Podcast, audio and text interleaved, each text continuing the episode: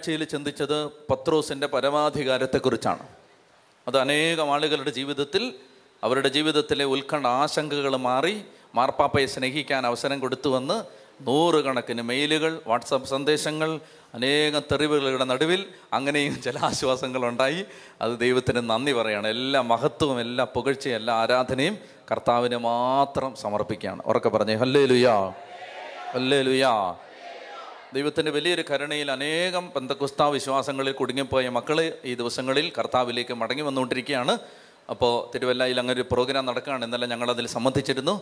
ബന്ധക്കുസ്ത വിശ്വാസത്തിലേക്ക് പോയി ഇരുപത്തഞ്ചും മുപ്പതും മുപ്പത്തഞ്ചും വർഷമായിട്ട് അവിടെ ജീവിച്ചിരുന്ന ആളുകൾ കൂട്ടം കൂട്ടമായിട്ട് തിരിച്ചു വന്നുകൊണ്ട് നമ്മൾ പ്രാർത്ഥിക്കാൻ തുടങ്ങിയോ? നമ്മൾ നവംബർ ഒക്ടോബറിൽ പ്രാർത്ഥിക്കാൻ തുടങ്ങിയാണ്. ഉണ്ടോ പ്രാർത്ഥിച്ച കാര്യങ്ങൾ അക്ഷരാർത്ഥത്തിൽ ദൈവം നിറവേറ്റുകയാണ്. അവരൊക്കെ പറഞ്ഞേ ഹല്ലേ ലുയാ അപ്പോൾ അതുകൊണ്ട് നമുക്ക് കൂടുതൽ കൂടുതൽ തീഷ്ണതയാണ് മുപ്പത്തിമൂന്ന് ദിവസത്തെ ഒരു പ്രാർത്ഥനയിലാണ് നമ്മളിപ്പോൾ എന്തിനു വേണ്ടിയാണ്? മാർപ്പാപ്പയ്ക്ക് വേണ്ടി സഭയ്ക്ക് വേണ്ടി നമ്മൾ പ്രാർത്ഥിക്കുകയാണ്. അപ്പം അതിന്റെ എല്ലാം ഫലം ദൈവമക്കൾ ദൈവത്തിന്റെ പ്രേരണ അനുസരിച്ച് പ്രാർത്ഥിച്ചാൽ അതിന് ഫലം ഉണ്ടായിരിക്കും.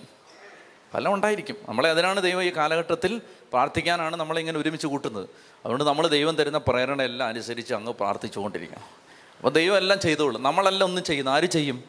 ദൈവം ചെയ്യും. അവരൊക്കെ പറഞ്ഞേ ഹല്ലേ ലുയാ ദൈവം ചെയ്യും. ഞാൻ എനിക്കൊരു സഹോദരൻ ഇന്നലെ ഒരു കത്ത് തന്നു. ഞാൻ തിരുവല്ലയിൽ ചെന്നപ്പോൾ അപ്പോൾ അദ്ദേഹം അങ്ങ് കേരളത്തിലെ ഒരു ഭാഗത്തു നിന്നുള്ള ഒരാളാണ്. അദ്ദേഹം ദീർഘമായൊരു കത്ത്. ഞാൻ രാത്രി വന്നിരുന്ന് വായിച്ചു മുഴുവൻ.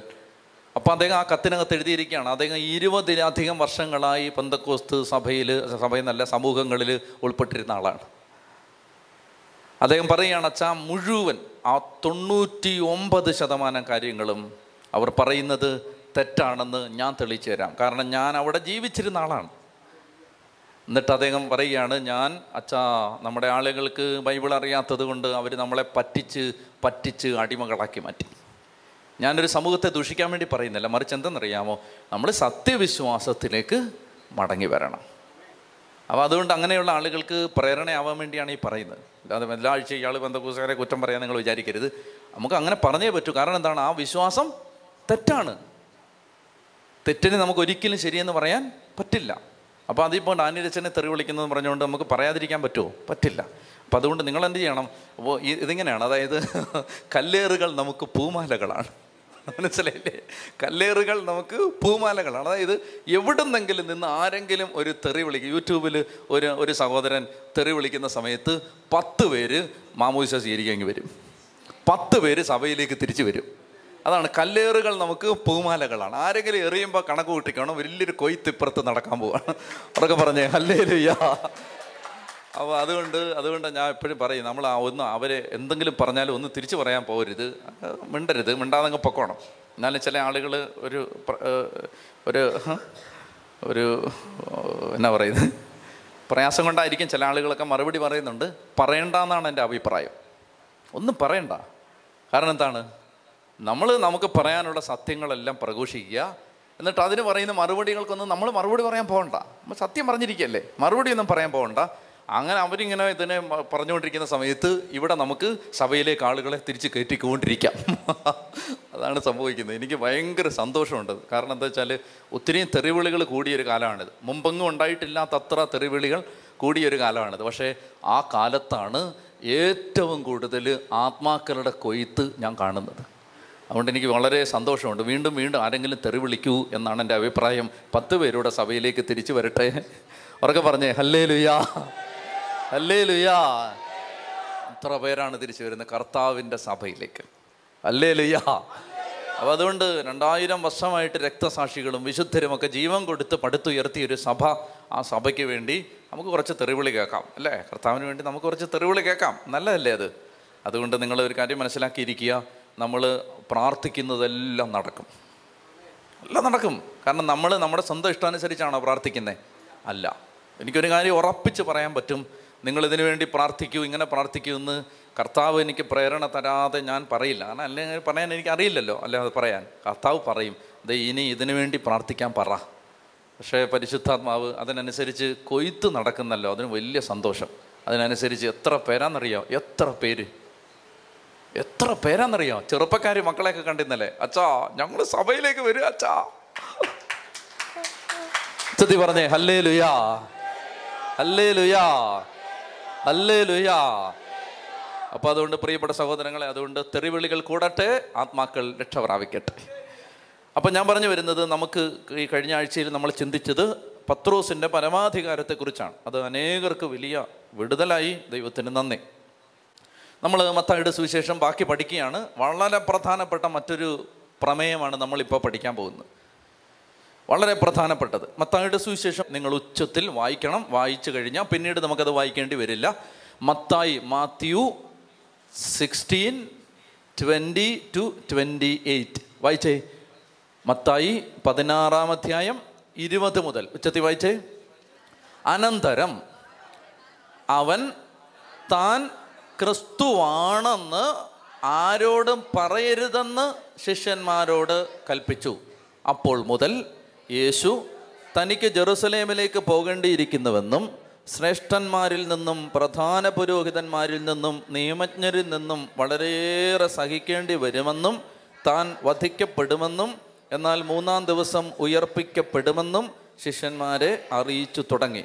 പത്രോസ് അവനെ മാറ്റി നിർത്തി തടസ്സം പറയാൻ തുടങ്ങി ദൈവം കനിയട്ടെ കർത്താവേ ഇതൊരിക്കലും നിനക്ക് സംഭവിക്കാതിരിക്കട്ടെ. യേശു തിരിഞ്ഞ് പത്രോസിനോട് പറഞ്ഞു സാത്താനെ എന്റെ മുമ്പിൽ നിന്ന് പോകൂ. നീ എനിക്ക് പ്രതിബന്ധമാണ്. നിന്റെ ചിന്ത ദൈവികമല്ല മാനുഷികമാണ്. യേശു ശിഷ്യന്മാരോട് അരളി ചെയ്തു ആരെങ്കിലും എന്നെ അനുഗമിക്കാൻ ആഗ്രഹിക്കുന്നെങ്കിൽ അവൻ തന്നെ തന്നെ പരിത്യജിച്ച് തന്റെ കുരിശുമെടുത്ത് എന്നെ അനുഗമിക്കട്ടെ. സ്വന്തം ജീവൻ രക്ഷിക്കാൻ ആഗ്രഹിക്കുന്നവൻ അത് നഷ്ടപ്പെടുത്തും. എന്നാൽ ആരെങ്കിലും എനിക്ക് വേണ്ടി സ്വജീവൻ നഷ്ടപ്പെടുത്തിയാൽ അവനത് കണ്ടെത്തും. ഒരുവൻ ലോകം മുഴുവൻ നേടിയാലും സ്വന്തം ആത്മാവിനെ നഷ്ടപ്പെടുത്തിയാൽ അവൻ എന്ത് പ്രയോജനം? ഒരുവൻ സ്വന്തം ആത്മാവിന് പകരമായി എന്തൊന്ന് കൊടുക്കും? മനുഷ്യപുത്രൻ സ്വപിതാവിന്റെ മഹത്വത്തിൽ തന്റെ ദൂതന്മാരോടൊത്ത് വരാനിരിക്കുന്നു. അപ്പോൾ അവൻ ഓരോരുത്തർക്കും താന്താങ്ങളുടെ പ്രവൃത്തിക്കനുസരിച്ച് പ്രതിഫലം നൽകും. മനുഷ്യപുത്രൻ തന്റെ രാജ്യത്തിൽ വരുന്നത് കാണുന്നതിന് മുമ്പ് ഇവിടെ നിൽക്കുന്നവരിൽ ചിലർ മരിക്കുകയില്ലെന്ന് സത്യമായി ഞാൻ നിങ്ങളോട് പറയുന്നു വായിക്കാം ഇരുപതാമത്തെ വാക്യം ഒരിക്കൽ കൂടി വായിക്കാം. അനന്തരം അവൻ താൻ ക്രിസ്തുവാണെന്ന് ആരോടും പറയരുതെന്ന് ശിഷ്യന്മാരോട് കൽപ്പിച്ചു. ചോദ്യം ക്രിസ്തുവാണെന്ന് ഇവിടെ ആരെങ്കിലും പറഞ്ഞോ? ഞാൻ ക്രിസ്തുവാണെന്ന് ഹലോ ഞാൻ ക്രിസ്തുവാണെന്ന് ആരോടും പറയല്ലേ? ആരെങ്കിലും പറഞ്ഞോ അതിന്? ആര് പറഞ്ഞു? പത്രോസ്. എന്ത് പറഞ്ഞു? നീ ജീവനുള്ള ദൈവത്തിന്റെ പുത്രനായ ക്രിസ്തുവാണ്. അപ്പോൾ ഈശോ പറയുകയാണ് പത്രോസേ കാര്യമൊക്കെ ശരിയാണ്. ആരോടും പറയരുത്. സംശയം വരാം. പറയല്ലെന്നോ? പിന്നെന്നാ ഉത്ഥാനം ചെയ്ത് കഴിഞ്ഞ് പറഞ്ഞേ പോയി എല്ലാവരോടും പറയാൻ. എല്ലാവരോടും പറയാൻ പറഞ്ഞവൻ ഇപ്പം പറയുകയാണ് ആരോടും പറയരുതെന്ന്. അതിന്റെ അർത്ഥം ഇതാണ് താൻ ക്രിസ്തുവാണെന്ന് ഇപ്പോൾ ഇപ്പോൾ ആരോടും പറയരുതെന്ന് അതാണ് അതിന്റെ അർത്ഥം. മനസ്സിലായോ? ഇപ്പോൾ എന്ന് എഴുതി ചേർക്കരുത് അവിടെ. മറിച്ച് താൻ ക്രിസ്തുവാണെന്ന് ഇപ്പോൾ ആരോടും പറയരുത് എന്നാണ് അതിന്റെ അർത്ഥം. എന്തുകൊണ്ട്? ഇപ്പോൾ താൻ ക്രിസ്തുവാണെന്ന് ഇപ്പോൾ ആരോടും പറയരുത്. എന്തുകൊണ്ട്? അതിന്റെ അർത്ഥം ഇതാണ്. യഹൂദ ജനത ഒരിക്കലും സ്വപ്നേപ ചിന്തിച്ചിട്ടില്ലാത്ത സ്വപ്നത്തിൽ പോലും ചിന്തിച്ചിട്ടില്ലാത്ത വിധത്തിലാണ് ക്രിസ്തു തന്റെ രാജ്യം സ്ഥാപിക്കാൻ പോകുന്നത്. എന്നെ ശ്രദ്ധിക്കുക നല്ലതായിട്ട് ഇത് മനസ്സിലാക്കണം. അതായത് യഹൂദ ജനത ഒരു രക്ഷകനെ പ്രതീക്ഷിച്ചിരുന്നു. ആ രക്ഷകൻ ഈ ഭൂമിയിലേക്ക് വന്നിട്ട് ആ രക്ഷകൻ തന്റെ ശക്തി പ്രകടിപ്പിച്ച് തന്റെ ശക്തി പ്രകടിപ്പിച്ച് റോമൻ അടിമത്തത്തിൽ നിന്ന് തങ്ങളെ വിടുവിക്കുമെന്നാണ് യഹൂദന്മാർ വിചാരിച്ചിരുന്നത്. പക്ഷെ ക്രിസ്തു രക്ഷപൂർത്തിയാക്കുന്നത് തന്റെ ശക്തി ആളുകളുടെ മുമ്പിൽ പ്രകടിപ്പിച്ച് പ്രകടിപ്പിച്ച് അവരെ ശാരീരികമായി കീഴടക്കിയിട്ടല്ല. മറിച്ച് അവരെ അവരുടെ ഹൃദയങ്ങളെ സ്നേഹം കൊണ്ട് കീഴടക്കിയിട്ടാണ്. ക്രിസ്തു രാജ്യം സ്ഥാപിക്കുന്നത് വാൾമുന കൊണ്ടല്ല. വാൾമുന കൊണ്ട് സ്ഥാപിക്കപ്പെട്ട മതങ്ങളുണ്ട് രാജ്യങ്ങളുണ്ട്. വാൾ അങ്ങനെ കാണിച്ചിട്ട് ഇപ്പം ഇന്ന മതത്തിൽ ചേർന്നില്ലെങ്കിൽ കത്തിച്ച് കളയും വെ- വെട്ടിക്കളയും എന്നൊക്കെ പറഞ്ഞ് സ്ഥാപിച്ച മതങ്ങളുണ്ട്. പക്ഷെ ക്രിസ്തു തന്റെ രാജ്യം സ്ഥാപിക്കുന്നത് വാൾമുനത്തുമ്പ് കാണിച്ച് പേടിപ്പിച്ചിട്ടല്ല. മറിച്ച് ക്രിസ്തു തന്റെ രാജ്യം സ്ഥാപിക്കുന്നത് എങ്ങനെയാണ്? സ്നേഹം കൊണ്ടാണ്. അത് സ്നേഹരാജ്യമാണ്. സ്നേഹം കൊണ്ടാണ്. ഇത് ശ്രദ്ധിക്കുക സ്നേഹം കൊണ്ട് കീഴ്പ്പെടുത്തണമെങ്കിൽ ഇങ്ങോട്ട് നോക്കിയേ. സ്നേഹം കൊണ്ട് കീഴ്പ്പെടുത്തണമെങ്കിൽ ക്രിസ്തു കാണിച്ചു കൊടുക്കണം. എന്ത്? താൻ സ്നേഹമാണെന്ന്. ഞാൻ സ്നേഹമാണെന്ന് ഒരു വ്യക്തി കാണിച്ചു കൊടുക്കുന്നത് എങ്ങനെയാണ്?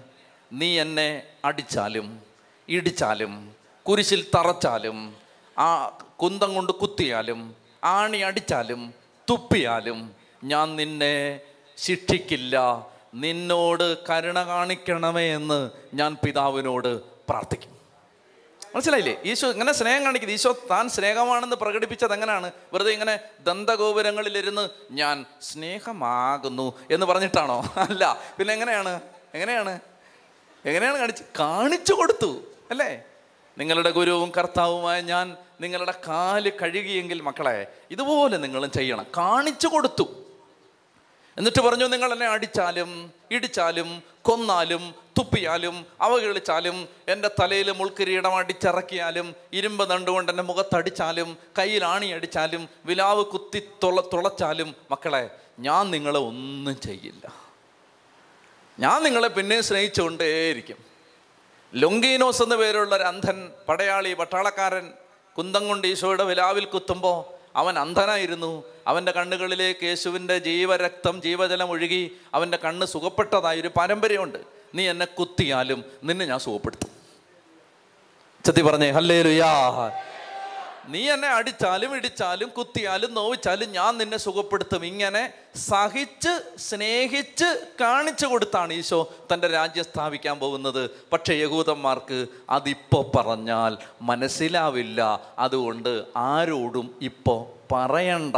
ഞാൻ ക്രിസ്തുവാണെന്ന് പറയണം എപ്പോൾ? ഞാൻ ഇങ്ങനെ കാണിച്ചു കൊടുത്ത് മരിച്ച് അടക്കപ്പെട്ട് ഉയർത്ത് സ്വർഗാരോഹണം ചെയ്ത് നിങ്ങളുടെ മേൽ പരിശുദ്ധാത്മാവിനെ വർഷിച്ച് കഴിയുമ്പോൾ നിങ്ങൾ ലോകമുള്ള എല്ലാ സ്ഥലങ്ങളിലും പോയി നിങ്ങൾ പറയണം ഞാൻ ക്രിസ്തുവായിരുന്നു. ഉറക്കെ പറഞ്ഞേ ഹല്ലേ ലുയാ ഇപ്പൊ പിടി കിട്ടിയോ? മനസ്സിലായോ? താൻ ക്രിസ്തുവാണെന്ന് ആരോടും ഇപ്പോൾ ഇപ്പൊ പറയരുത്. ഇപ്പൊ പറഞ്ഞാൽ മനസ്സിലാവില്ല. അതാണ് ഈ അപ്പസ്തോലന്മാരോട് ഈശോ പറയുന്നത് താൻ ക്രിസ്തുവാണെന്ന് ആരോടും പറയരുതെന്ന് അപ്പോൾ അവൻ കൽപ്പിച്ചു. അപ്പോൾ യഹൂദ ജനത ഒരിക്കലും സ്വപ്നത്തിൽ പോലും ചിന്തിച്ചിട്ടില്ലാത്ത വിധത്തിലാണ് ക്രിസ്തു തന്റെ രാജ്യം സ്ഥാപിക്കാനിരുന്നത്. സ്നേഹത്തിന്റെ ഏറ്റവും വലിയ പ്രദർശനമായ സ്നേഹത്തിലൂടെ സഹ സഹനത്തിലൂടെ. സ്നേഹത്തിന്റെ ഏറ്റവും വലിയ പ്രദർശനം എന്തിലൂടെയാണ്? സഹനത്തിലൂടെയാണ്. അതുകൊണ്ട് സഹിക്കുന്ന മിശിക സഹനദാസനായ മിശിക അങ്ങനെ ഒരു ക്രിസ്തുവിനെ മനസ്സിലാക്കാൻ ഇപ്പോൾ അപ്പസ്തോലന്മാർക്ക് കഴിവില്ല എന്നതിന്റെ ഉത്തമ ഉദാഹരണമാണ് പത്രോസ് കർത്താവേ നിനക്കങ്ങനെ സംഭവിക്കാതിരിക്കട്ടെ. അല്ലേ? പത്രോസ് ഉടനെ പറയുന്നില്ലേ? കർത്താവേ നിനക്കങ്ങനെ സംഭവിക്കാതിരിക്കട്ടെ. യോ നീ കുരിശി കയറാൻ പോവാണോ? യോ നീ മരിക്കാൻ പോവാണോ? യോ ഈശോയെ നിനക്കങ്ങനെ സംഭവിക്കാതിരിക്കട്ടെ.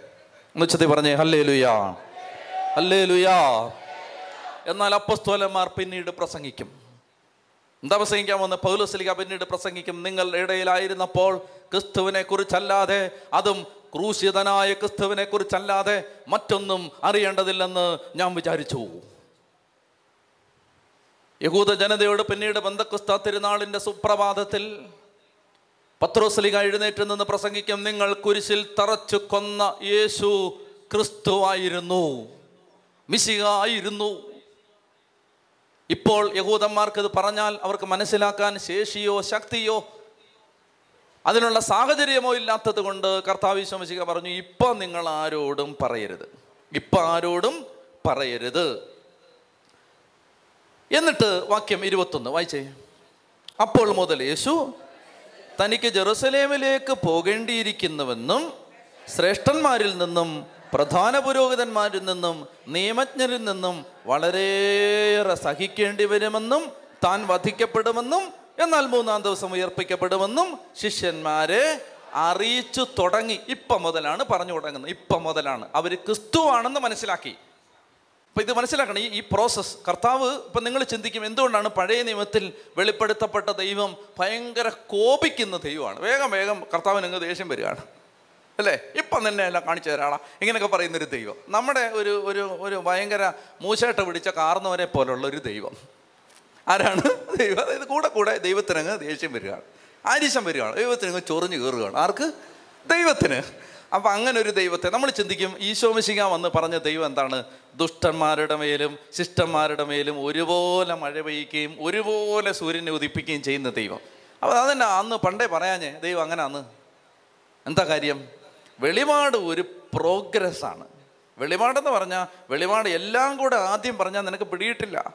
അതുകൊണ്ട് ഘട്ടം ഘട്ടമായി പൂർവകാലങ്ങളിൽ പ്രവാചകന്മാർ മുഖേന ദൈവം തന്നെ തന്നെ വെളിപ്പെടുത്തി. അത് പരിമിതമായ അറിവാണ്. അതുകൊണ്ടാണ് പഴയ നിയമത്തിലെ അറിവ് പൂർണമല്ല. ഈശോ പറയാണ് അങ്ങനല്ല ദൈവം. നിങ്ങളുടെ ഹൃദയകാഠിന്യ നിമിത്തമാണ് മോശ അങ്ങനെയൊക്കെ പഠിപ്പിച്ചത്. നിങ്ങളൊരു മെരുങ്ങാത്ത ജാതി ആയതുകൊണ്ടാണ് ദൈവ സ്നേഹം എന്ന് പറഞ്ഞാൽ അവന്മാർ നാളെ പോയി എല്ലാ തെറ്റും ചെയ്യും. അതുകൊണ്ടാണ് പറഞ്ഞത് നിന്നെയൊക്കെ ശരിയാക്കും. എന്നൊക്കെ പറഞ്ഞ് പഠിപ്പിച്ചത് നിങ്ങളുടെ ഹൃദയകാഠിന്യ നിമിത്തമാണ്. എന്നാൽ വെളിപാടിന്റെ പൂർണത ക്രിസ്തു വന്നു കഴിഞ്ഞപ്പോൾ ക്രിസ്തു പറഞ്ഞു നിങ്ങൾ വിചാരിച്ച പോലെ ഒന്നും അല്ല ദൈവം. ചതി പറഞ്ഞേ അല്ലേ ലുയാ പുത്രൻ മാത്രമല്ല പ്രവാചകന്മാർ പറഞ്ഞതിന് പരിമിതിയുണ്ട്. എന്താ കാര്യം? പ്രവാചകന്മാർ ആരും തന്നെ പിതാവിനെ നേരിട്ട് കണ്ടിട്ടില്ല. മറിച്ച് ആ പിതാവിന്റെ മടിയിലിരുന്ന ഏകജാതനായ ഈ പുത്രനല്ലാതെ മറ്റാരും പിതാവിനെ അറിഞ്ഞിട്ടുമില്ല. അതുകൊണ്ട് അവരിങ്ങനെ ദൂരെ നിന്ന് കണ്ട് ഒരു എത്തും പിടിയും വെച്ച് അതുകൊണ്ടൊക്കെ പറഞ്ഞാണ് പഴയ നിയമം. മനസ്സിലായില്ലേ? ഇങ്ങനെ അകലെ എന്നൊക്കെ ഇങ്ങനെ നോക്കിയിട്ട് ആ മീശ പിരിക്കുന്ന പോലെ തോന്നുന്നു. അപ്പോൾ ഈ ഇങ്ങനെ ചൊറിയുന്ന കണ്ടു. ചൊറിഞ്ഞെന്നാ തോന്നുന്നത് അങ്ങനെയൊക്കെ പറഞ്ഞാണ്. മനസ്സിലായോ? എന്നാൽ വെളിപാടിന്റെ പൂർണത ആരാണ്? ഈശോയാണ്. ഈശോ വന്നിട്ട് പറഞ്ഞു മക്കളെ ദൈവം എന്ന് പറഞ്ഞാൽ നിങ്ങൾ വിചാരിക്കുന്നവല്ല നിങ്ങളുടെ അതിര് മാന്തിയവന്റെ പിള്ളേരെ വണ്ടി ഇടിച്ച് കൊല്ലുന്ന ദൈവം അല്ല ദൈവം. നമ്മളങ്ങനെ വിചാരിച്ചു വെച്ചിരിക്കുന്നത് അല്ലേ? റാണിയിലച്ഛനെ ചീത്ത വിളിച്ച പാസ്റ്റർമാരെല്ലാം നാളെ അവരുടെ കാലുളുക്കണം അങ്ങനൊന്നും അല്ല ദൈവം. എന്താ കാര്യം എന്നറിയാം അവർ വെച്ചടി വെച്ചടി കയറും എന്താ കാര്യം? എന്താ കാര്യം? നാളെ അവർ വണ്ടി ഇടിച്ച് മരിച്ചാൽ അവർ സത്യം മനസ്സിലാക്കുമോ മനസ്സിലാവില്ല. എന്നാൽ അവർക്ക് എന്ത് ചെയ്യും? ദൈവം അവർക്ക് ആവശ്യമുള്ള പൈസ കൊടുക്കും. ദൈവം അവർക്ക് ആവശ്യമുള്ള സ്ഥാനമാനങ്ങൾ കൊടുക്കും. ദൈവം അവർക്ക് ആവശ്യമുള്ള സമാധാനം കൊടുക്കും. എല്ലാം കൊടുത്തിട്ട് അവർ നല്ല തടിച്ച് കൊഴുത്ത് ജീവിച്ചിരിക്കുമ്പോൾ ഒരു ദിവസം ഓർക്കാപ്പുറത്ത് സത്യം അവരുടെ ഉള്ളിലേക്ക് പ്രവേശിക്കും. അന്ന് അവർ ഈ ധ്യാനകേന്ദ്രത്തിൽ വരേണ്ടതാണ്. വന്ന് ഇവിടെ നിന്ന് സ്തുതിക്കേണ്ടതാണ്. വണ്ടി ഇടിച്ച് മരിച്ചു പോയാൽ എങ്ങനെയാണ്? ഉറക്കെ പറഞ്ഞേ അല്ലേ ലുയ്യാ നിങ്ങൾക്ക് പിടിയിട്ടുന്നുണ്ട് നമ്മൾ വിചാരിക്കുന്ന ആളല്ല ദൈവം. നമ്മളെ തെറി വിളിച്ചവൻ എന്ത് ചെയ്യണം? പോകുന്ന വഴിക്ക് അവൻ വീണ് അവന്റെ കാലൊടിയണം. നമ്മളുണ്ടാക്കിയ ദൈവമാണിത്. ദൈവം അങ്ങനൊന്നല്ല. ദൈവം പറയും നിന്നെ തെറി വിളിച്ചവനല്ലേ. അവന് നാനൊരു രണ്ട് നല്ല വീട് കൊടുക്കാൻ പോവാണ്. കാരണം എന്താണ്? നല്ലല്ലേ അവന് നല്ല സമാധാനമായിട്ട് ജീവിച്ച് നാളെ അവന് സത്യം അറിയാൻ പറ്റൂ. എല്ലാവരും സത്യം അറിയണമെന്നും എല്ലാവരും രക്ഷിക്കപ്പെടണമെന്നും ആഗ്രഹിച്ച് കാത്തിരിക്കുന്ന സ്നേഹപിതാവാണ് ദൈവം. നിങ്ങൾക്ക് മനസ്സിലായിട്ടുണ്ടോ ഈ ദൈവത്തെ? നിങ്ങൾ എന്നെ വിചാരിക്കുന്നത് അപ്പോൾ ഇങ്ങനെ പറയുന്നത് ദൈവം ചോദിച്ചോളൂടാ ദൈവം ചോദിച്ചോളൂ. ദൈവം എന്നെ ചോദിക്കാനാ? ദൈവം ഒന്നും ചോദിക്കില്ല.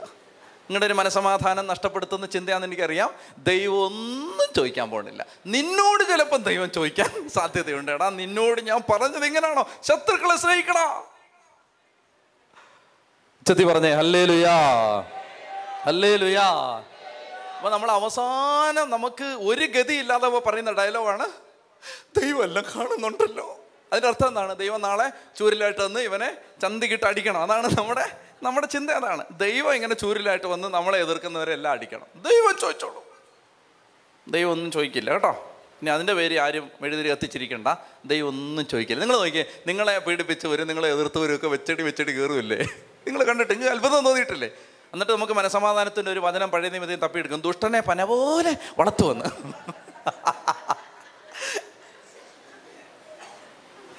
ദുഷ്ടന്മാരുടെ മേലും നല്ലവരുടെ മേലും ഒരുപോലെ മഴ പെയ്ക്ക് ഒരുപോലെ സൂര്യനെ ഉതി കാരണം ദൈവത്തിന് എല്ലാവരും അവന്റെ മക്കളാണ്. ആരും ദൈവത്തിന് തള്ളിക്കളയാൻ പറ്റില്ല. മനസ്സിലായോ? അപ്പം അതുകൊണ്ട് ചില ആളുകൾക്ക് ഇത് പറയുമ്പോൾ ഭയങ്കര വൈരാഗ്യമാണ്. കാരണം എന്താണ്? അവർ കാത്തിരിക്കുന്നത് മറ്റേ ആൾക്ക് രണ്ടായിരത്തി പത്തൊമ്പത് ഡിസംബർ മുപ്പത്തൊന്നിന് മുമ്പ് പണി കിട്ടുമെന്ന് നോക്കി ഇരിക്കുന്നവരാണ് അവർ അപ്പോൾ കിട്ടില്ലേ? അയ്യോ അവർക്കൊന്നും പറ്റില്ലേ? ഒന്നും പറ്റില്ല. നിനക്കൊന്നും പറ്റാതിരിക്കാൻ നീ നോക്കിയോ സൂക്ഷിച്ച് വണ്ടി ഓടിച്ചോ. അല്ലെങ്കിൽ നിനക്കെന്തെങ്കിലും പറ്റാൻ സാധ്യതയുണ്ട്. നീ അങ്ങനെ ചിന്തിച്ചതിന്റെ പേര് നിനക്കെന്തെങ്കിലും പറ്റാൻ സാധ്യതയുണ്ട്. ഉച്ചത്തി പറഞ്ഞേ ഹല്ലേ ലുയാ അപ്പൊ അതുകൊണ്ട് വെളിപാടിന്റെ പൂർണത അപ്പസ്തോലന്മാർക്ക് മനസ്സിലാക്കാൻ പറ്റുന്നില്ല. അതുകൊണ്ട് ഈശോ പറഞ്ഞു തൽക്കാലം മിണ്ടണ്ട എന്ന് പറഞ്ഞു. അബദ്ധം ഒന്നും കയറി പറയാതിരിക്കാനാണ്. ഇപ്പോൾ ഒന്ന് ഒരു ആവേശത്തിന് മാത്രമല്ല ഇപ്പോൾ പത്രോസിലേക്ക് ഒരു അവാർഡൊക്കെ കിട്ടിയിരിക്കുകയല്ലേ? ഒരു അവാർഡൊക്കെ കിട്ടി ഇങ്ങനെ ഗമ്മയ്ക്കിരിക്കുന്ന സമയത്ത് പോയിട്ട് നാളെ മുതൽ രാവിലെ ഇറങ്ങി അറിഞ്ഞോടാ യോനായുടെ പുത്രനായ ഷെമിയോനെ ഞാൻ ഭാഗ്യവാൻ എന്നൊക്കെയാണ് എന്നെക്കുറിച്ച് പറഞ്ഞത്. എന്ത് പറഞ്ഞപ്പോഴെന്നറിയോ അവൻ ക്രിസ്തുവാണെന്ന് ബാക്കി പതിനൊന്ന് പേർക്ക് അറിയില്ലായിരുന്നു. എനിക്ക് പക്ഷേ എല്ലാം മനസ്സിലായി എന്നൊക്കെ പറഞ്ഞിട്ട് പത്രോസിക നാളെ രാവിലെ മുതൽ സുവിശേഷ പ്രസംഗം തുടങ്ങാൻ സാധ്യതയുണ്ട്. അബദ്ധം പറഞ്ഞു പിടിപ്പിക്കാൻ സാധ്യതയുണ്ട്. അതുകൊണ്ട് കർത്താവ് പറഞ്ഞു ഇപ്പോൾ ഒന്നും മിണ്ടണ്ടെന്ന് ഉണ്ടായി. ഇപ്പോൾ ഒന്നും മിണ്ടണ്ട.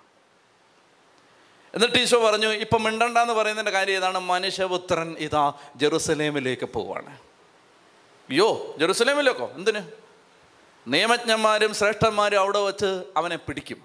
യോ പിടിച്ചിട്ട് പീഡിപ്പിക്കും.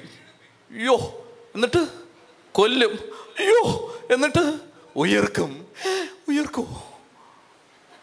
അപ്പോൾ ഈശോ ഇത് പറയുമ്പോൾ പത്രോസ് വളരെ സ്നേഹത്തോടെ പത്രോസ് ലീഗ അവനെ മാറ്റി നിർത്തി തടസ്സം പറഞ്ഞു. സ്നേഹം കൊണ്ടാണ് കേട്ടോ സ്നേഹം കൊണ്ടാണ്. യോ കർത്താവേ എന്താ പറഞ്ഞേ വായിച്ചേ പത്രോസ് അവനെ മാറ്റി നിർത്തി തടസ്സം പറഞ്ഞു ദൈവം കനിയട്ടെ.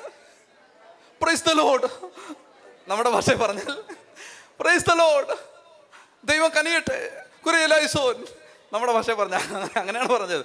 പത്രോസ്ലിക പറയാണ് ദൈവം കനിയട്ടെ. കർത്താവേ ഇത് ഒരിക്കലും നിനക്ക് സംഭവിക്കാതിരിക്കട്ടെ.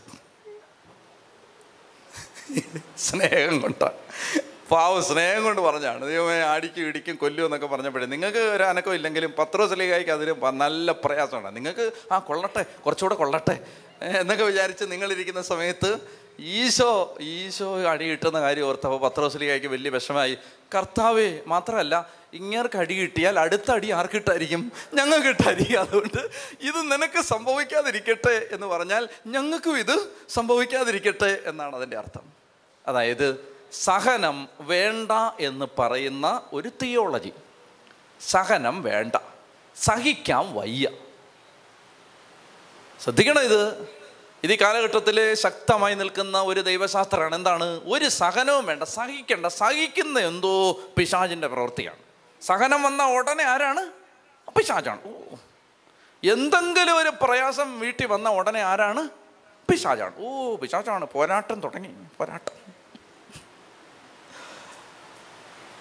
സഹിക്കേണ്ട സഹനം വേണ്ട എന്ന് പറയുന്ന ആളുകൾ നിങ്ങൾ ശ്രദ്ധിക്കണം വളരെ പ്രധാനം അതായത് സഹിക്കാൻ ഇഷ്ടമില്ലാത്ത ആളുകൾ. നിങ്ങൾ നിങ്ങളെ തന്നെ ആലോചിച്ച് നോക്കി. ഞാൻ എന്നെ നോക്കാം നിങ്ങൾ നിങ്ങളെ തന്നെ ചിന്തിച്ചോ. നിങ്ങൾക്ക് സഹിക്കാൻ ഇഷ്ടമാണോ? ഒരു സഹനം വന്നാൽ നിങ്ങളുടെ പ്രതികരണം എന്താണ്? ഒരു സഹനം വരുമ്പോൾ ഓ ദൈവമേ ഈ കൊണാലി. ഞാൻ ഒരു കാര്യം പ്രത്യേകം ശ്രദ്ധിച്ചിട്ടുണ്ട്. ഞാൻ മാസം പറയില്ല. എന്റെ ജീവിതത്തിൽ സഹനങ്ങൾ വരുന്നത് ഒരു പ്രത്യേക മാസത്തിലാണ്. എനിക്ക് നന്നായിട്ട് അറിയാതെ ഞാൻ മാസം ഏതാണെന്ന് പറയില്ല. മനസ്സിലായോ? കാരണം നിങ്ങൾ എന്നെ വാട്സപ്പിലൂടെയും ഫേസ്ബുക്കിലൂടെ ഒക്കെ ആശ്വസിപ്പിച്ചുകൊണ്ടിരിക്കും. അയ്യോ അച്ഛൻ വിഷമിക്കല്ലേ വിഷമിക്കല്ലേ. അതുകൊണ്ടാണ് ഞാൻ പറയാത്തത്. എനിക്ക് കൃത്യമായിട്ട് അറിയാം ഈ ഞാൻ സഹിക്കുന്ന ഒരു മാസമുണ്ട്. നല്ല സഹനമായിരിക്കും. ഒരു ഒരു പത്ത് പതിനൊന്ന് കൊല്ലമായിട്ട് ഒരു മാറ്റം വന്നിട്ടില്ല അതിന്. ഒരു മാറ്റം വന്നിട്ടില്ല. എനിക്ക് അത്ഭുതം തോന്നിയിട്ടുണ്ട്. കാരണം ഈ മാസം വേദന തരാൻ അലോട്ട് ചെയ്തിരിക്കുന്ന മാസമാണ്. ഒരു മാസം ഏതെങ്കിലും മാസം ആയിക്കോട്ടെ. അപ്പം ഞാൻ പറയുന്നത് നമുക്ക് സഹനമുണ്ട് രണ്ടായിരത്തി പത്തൊമ്പതിലും ഉണ്ട് പതിനെട്ടിലും ഉണ്ട് പതിനേഴിലും ഉണ്ട് ഇരുപതിലും ഉണ്ട്. അയ്യോ ഇരുപതിലും ഉണ്ടെന്ന്. സഹിക്കാൻ ഇഷ്ടമില്ലാത്ത മനുഷ്യർ. സഹനത്തിൽ നിന്ന് ഓടി അകലുന്ന ക്രിസ്തീയത. അത് ദൈവികമല്ല. എന്തുകൊണ്ട്? ദൈവരാജ്യം സ്ഥാപിക്കപ്പെടുന്നത് സഹനങ്ങളെ കൈനീട്ടി വാങ്ങുന്ന മനുഷ്യരിലൂടെയാണ്. ദൈവരാജ്യം സ്ഥാപിക്കപ്പെടുന്നത് സഹനങ്ങളെ പരാതിയില്ലാതെ കൈനീട്ടി വാങ്ങുന്ന മനുഷ്യരിലൂടെയാണ് ദൈവരാജ്യം സ്ഥാപിക്കപ്പെടുന്നത്. മനസ്സിലായില്ലേ? അയ്യോ എനിക്ക് സഹിക്കാനൊന്നും വയ്യ. എനിക്ക് കഷ്ടപ്പെടാൻ വയ്യ. നിങ്ങൾ ശ്രദ്ധിച്ചേ ഇവിടെ ഞാൻ പ്രധാനപ്പെട്ട കാര്യം പറയാം. പത്രോസ് ലീഗാണ് ഇത് പറയുന്നത്. അയ്യോ കർത്താവേ നിനക്കിത് സംഭവിക്കാതിരിക്കട്ടെ. പത്രോസിന് അഭിഷേകം കിട്ടിയ ആളാണ്. എന്ത് അഭിഷേകം? പിതാവ് വെളിപ്പെടുത്തി കൊടുത്തു. യേശു ആരാണെന്ന്. വെളിപാട് കിട്ടിയ ആളാണ് അഭിഷേകം കിട്ടിയ ആളാണ് കൃപയുള്ള ആളാണ്. പക്ഷെ ആ കൃപയുള്ള ആൾ ഇത്തിരി നേരം കഴിഞ്ഞിട്ട് പറയാണ് അയ്യോ സഹനം വേണ്ട എന്ന് പറയുന്ന സമയത്ത് കർത്താവ് പറയാണ് എന്റെ മുമ്പിൽ നിന്ന് മാറടാ. മുമ്പിൽ നിന്ന് മാറടാ എന്താ എന്റെ അർത്ഥം? അഭിഷേകമുള്ളവരാണെങ്കിലും കൃപയുള്ളവരാണെങ്കിലും സഹനം സ്വീകരിക്കാൻ താല്പര്യമില്ലാത്തവർ ദൈവരാജ്യത്തിന്റെ മുമ്പിലെ തടസ്സമാണ്. അവർ തടസ്സമാണ്. മനസ്സിലായോ? സഹിക്കാൻ താല്പര്യമില്ലാത്ത ശുശ്രൂഷകർ ദൈവരാജ്യ ശുശ്രൂഷയിലെ തടസ്സമാണ്. അവർ തടസ്സമാണ്. അപ്പം എന്ത് ചെയ്യണം? അവരെ അത് മനസ്സിലാക്കി കൊടുക്കണം. സഹിക്കണം. സഹിച്ചേ പറ്റൂ. സഹിക്കാതൊരു ഇപ്പം ഫ്രാൻസിസ് സേവറിനെ കുറിച്ച് പറഞ്ഞില്ലേ? സഹിക്കാതെ ഒരു ദൈവ ശുശ്രൂഷ ഉണ്ടോ പറ. എന്റെ ഒരു വിലയിരുത്തലിൽ നമ്മളൊന്നും ഒന്നും സഹിക്കുന്നില്ല. എനിക്ക് ഭയങ്കര നാണക്കേട് തോന്നുന്നൊരു മേഖല അതാണ്. എന്റെ പ്രധാനപ്പെട്ട നാണക്കേടുകളിലൊന്ന് അതാണ്. ദൈവ ശുശ്രൂഷകനാണെന്ന് എല്ലാവരും പറയുകയും ചെയ്യുന്നു. കാര്യമായിട്ടൊന്നും സഹനമില്ല. വളരെ കുറച്ച് അവിടുന്ന് ഇവിടുന്ന് വല്ലവരും തെറി വിളിക്കുന്നതൊക്കെ ഒഴിച്ചാൽ ഒരു സഹനവും ഇല്ല. കഴിക്കാൻ സമയത്ത് ഭക്ഷണം ധരിക്കാൻ വസ്ത്രം താമസിക്കാൻ സൗകര്യം വഴിയിലൊന്നും അല്ല കിടക്കുന്നത് നല്ല സ്ഥലമുണ്ട്. സഞ്ചരിക്കാൻ വാഹനം ചെല്ലുന്നിടത്ത് സ്വീകരണം. എന്റെ വലിയൊരു പ്രയാസം സായി സഹനമൊന്നും ഇല്ല എന്നുള്ള വല്ലപ്പോഴും വല്ലവരും പറയുന്ന ഒരു അപവാദം ഒഴിച്ചാൽ സഹനമൊന്നുമില്ല.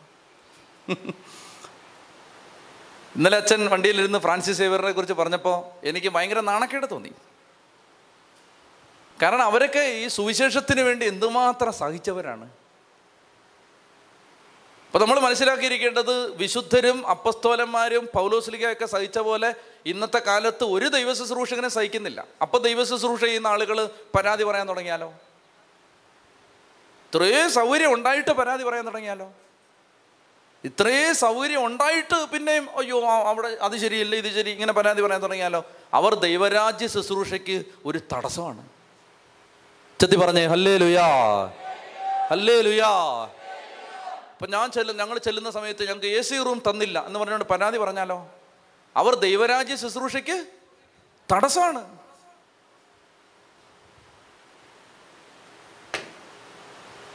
മേടിച്ചേ അപ്പൊ അതുകൊണ്ട് നമുക്ക് നമ്മൾ സഹനം ഞാൻ പറയുകയാണ് മുട്ട നിന്ന് അയ്യോ സഹനം തായോ സഹനം തായോ ചോദിക്കൊന്നും വേണ്ട. കിട്ടുന്ന സഹനങ്ങൾ സന്തോഷത്തോടെ സഹിക്കണം. ധ്യാനകേന്ദ്രങ്ങളിൽ നിന്ന് ധ്യാനകേന്ദ്രങ്ങളിലേക്ക് ഇത് മാറാൻ വേണ്ടി ഓടി നടക്കരുത്. കിട്ടുന്ന സഹനങ്ങൾ സന്തോഷത്തോടെ സ്വീകരിച്ച് ദൈവരാജ്യ ശുശ്രൂഷയെ ബലപ്പെടുത്തണം. എല്ലാവർക്കും കുറച്ച് കുറച്ചല്ലേ തന്നിട്ടുള്ളൂ. ഞാൻ എന്റെ കാര്യം പറയുകയാണ് ഞാൻ അങ്ങനെ ഭയങ്കരമായ പീഡനങ്ങളിലൂടെയൊന്നും കടന്നു പോയിട്ടില്ല. സഹിച്ചിട്ടുണ്ട് ഇല്ലെന്നൊന്നും ഞാൻ പറയുന്നില്ല. ഭയാനകമായ വേദനകളിലൂടെയൊന്നും ഞാൻ പോയിട്ടില്ല. പോയിട്ടില്ല. ഞാൻ പറയുകയാണ് കുറച്ചൊക്കെ സഹിച്ചിട്ടുണ്ട്. അപ്പോൾ ആർക്കാ ഇല്ലാത്തത് ആർക്കാ ഇല്ലാത്ത? ഭയങ്കര വേദന. ചില രാത്രികളിൽ ഉറങ്ങാതിരുന്നിട്ടുണ്ട് ചില രാത്രികളിൽ ഭക്ഷണം കഴിക്കാൻ തോന്നിയിട്ടില്ല. അങ്ങനെയൊക്കെ ഉണ്ട് പക്ഷെ അതൊക്കെ നമുക്ക് കർത്താവ് ആ സമയത്ത് സഹിക്കാനുള്ള കൃപയും തന്നിട്ടുണ്ട്. ഞാൻ ആലോചിച്ച് നോക്കുകയാണ് ദൈവമേ ദൈവ ശുശ്രൂഷയ്ക്ക് വേണ്ടി ഞാനൊന്നും കാര്യമായിട്ടൊന്നും സഹിച്ചിട്ടില്ല. ചെത്തി പറഞ്ഞേ ഹല്ലേ ലുയാ പുറകെ പറഞ്ഞേ ഹല്ലേ ലുയാ ഹല്ലേ ലുയാ അപ്പൊ കിട്ടുന്ന സഹനം കൂടെ വേണ്ടാന്ന് പറഞ്ഞാലോ? കിട്ടുന്ന സഹനം കൂടെ അങ്ങ് വേണ്ടാന്ന് പറഞ്ഞാലോ? അങ്ങനെ പറയരുത്. കിട്ടുന്ന സാഹചര്യങ്ങളിൽ എന്നാ സാഹചര്യം വന്നാലും അതിനെ പരാതിയില്ലാതെ സ്വീകരിക്കണം. മനസ്സിലായില്ലേ? ഇനി അതിനെക്കുറിച്ചാണ് പറയാൻ പോകുന്നത്. പഠിപ്പിക്കാൻ പോകുന്നത്. വളരെ ശക്തമായ പ്രബോധനമാണ് ഈശോ ഇനി പറഞ്ഞത്. നമുക്ക് ഭയങ്കര നാണക്കേട്. എനിക്കിത് മുറിയിലിരുന്നിട്ട് തന്നെ എനിക്ക് ഞാൻ ഇടയ്ക്കിടയ്ക്ക് നോക്കി ലോഗ് ഇട്ടിട്ടുണ്ടോ എന്ന്. കാരണം തുണി ഉടുക്കാത്തൊരു ഫീലിംഗ് ആണ് വരുന്നത്. ഇടയ്ക്കിടയ്ക്ക്. നിങ്ങൾക്ക് ഞാൻ എന്തെങ്കിലും പറയുന്നുണ്ട്? വിഷമമുണ്ടോ? ഇങ്ങനെയൊക്കെ പറയുന്നുണ്ട്? തുടങ്ങിയിട്ടേ ഉള്ളൂ. വളരെ ലോ ഗ്രേഡിലേക്ക് പോകാൻ പോവാണ്. ഞാൻ ഇടയ്ക്കിടയ്ക്ക് നോക്കി ഇത് ലോ ഭയങ്കര നാണക്കേട് വരികയാണ് ഇത് വായിക്കുമ്പോൾ ചെത്തി പറഞ്ഞേ ഹല്ലേ ലുയാ ഹല്ലേ ലുയാ അപ്പോൾ സഹിക്കാൻ മനസ്സില്ലാത്തവർ അഭിഷേകമുള്ളവരാണെങ്കിൽ പോലും അഭിഷേകമുള്ളവരാണെങ്കിൽ പോലും സഹിക്കാൻ മനസ്സില്ലാത്തവർ ദൈവരാജ്യ ശുശ്രൂഷയുടെ മുമ്പിൽ ഒരു തടസ്സമാണ്. അഭിഷേകമുള്ളവർ ആണെങ്കിൽ പോലും സഹിക്കാൻ മനസ്സില്ലാത്തവർ ദൈവരാജ്യ ശുശ്രൂഷയ്ക്ക് ഒരു തടസ്സമാണ്. സഹനത്തിൽ നിന്ന് ഓടിയകലുന്ന ക്രിസ്തീയത ദൈവികമല്ല. അത് മാനുഷികമാണ്. ഞങ്ങൾക്ക് സഹനം സഹിക്കാൻ പറ്റില്ല. അങ്ങനെ പറയുന്നത്. അപ്പോൾ അതുകൊണ്ട് നമ്മൾ മനസ്സിലാക്കിയിരിക്കേണ്ടത് ഈശോ അതുകൊണ്ട് ചില കാര്യങ്ങൾ പഠിപ്പിക്കാൻ പോവാണ്. ഇനി അത് പറയുന്നതിന് മുമ്പ് ഈശോ പഠിപ്പിക്കാൻ പോകുന്ന കാര്യങ്ങൾ പറയുന്നതിന് മുമ്പ് നിങ്ങൾക്ക് ഒരു സംശയം വരാം. പത്രോസ് ലീഗായ്ക്ക് നരക കവാടങ്ങൾ അതിനെതിരെ പ്രബലപ്പെടില്ല എന്ന് പറഞ്ഞിട്ട് ഇതാണ് പത്രോസിനെ ഈശോ എന്ത് വിളിക്കുന്നു? സാത്താനെ എന്ന് വിളിക്കുന്നു. സന്തോഷമായി സന്തോഷമായി. അതിനെക്കുറിച്ചാണ് ഞാൻ ആദ്യം പറയാൻ പോകുന്നത്. കാരണം അല്ലെങ്കിൽ ഇതിനെ വളച്ചൊടിക്കും. മനസ്സിലായല്ലോ? പത്രോസ് ലീഗായിക്ക് തെറ്റ് പറ്റി എന്ന് നിങ്ങൾക്കൊരു തോന്നൽ വരും. അല്ലേ? കഴിഞ്ഞ ആഴ്ച എന്താ പറഞ്ഞേ? വിശ്വാസത്തെയും ധാർമ്മികതയും കുറിച്ച് സഭ മുഴുവന്റെയും പ്രബോധകൻ എന്ന നിലയിൽ ലോകം മുഴുവനുമുള്ള വിശ്വാസികളെ പഠിപ്പിക്കുന്ന സമയത്ത് മാർപ്പാപ്പയ്ക്ക് ഇൻഫാലിബിലിറ്റി അപ്രമാദിത്വമുണ്ട് തെറ്റാവരമുണ്ട് തെറ്റില്ല. ഇതാണ് അപ്രമാദിത്വം. എന്താണ്? അപ്രമാദിത്വം എന്താണ്? വിശ്വാസത്തെയും ധാർമ്മികതയും കുറിച്ച് ലോകം മുഴുവനുള്ള കത്തോലിക്ക സഭയിലെ മക്കളെ സഭയുടെ മുഴുവൻ പ്രബോധനാധികാരി എന്ന നിലയിൽ മാർപ്പാപ്പ ഒരു വിശ്വാസ സത്യം പഠിപ്പിച്ചാൽ അതിന് തെറ്റാവരമുണ്ട് മാർപ്പാപ്പയ്ക്ക് തെറ്റ് പറ്റില്ല. മാർപ്പാപ്പ പഠിപ്പിക്കുന്നത് കണ്ണും പൂട്ടി സ്വീകരിക്കാം. മനസ്സിലായോ? ഔദ്യോഗികമായി മാർപ്പാപ്പ. മാർപ്പാപ്പ രാവിലെ പല്ല് വെച്ചുകൊണ്ടിരിക്കുമ്പോൾ പറയുന്നല്ല മാർപ്പാപ്പ രാവിലെ കാപ്പി പിടിച്ചുകൊണ്ടിരിക്കുന്ന സമയത്ത് ഒരു അഭിപ്രായം പറഞ്ഞു അതല്ല.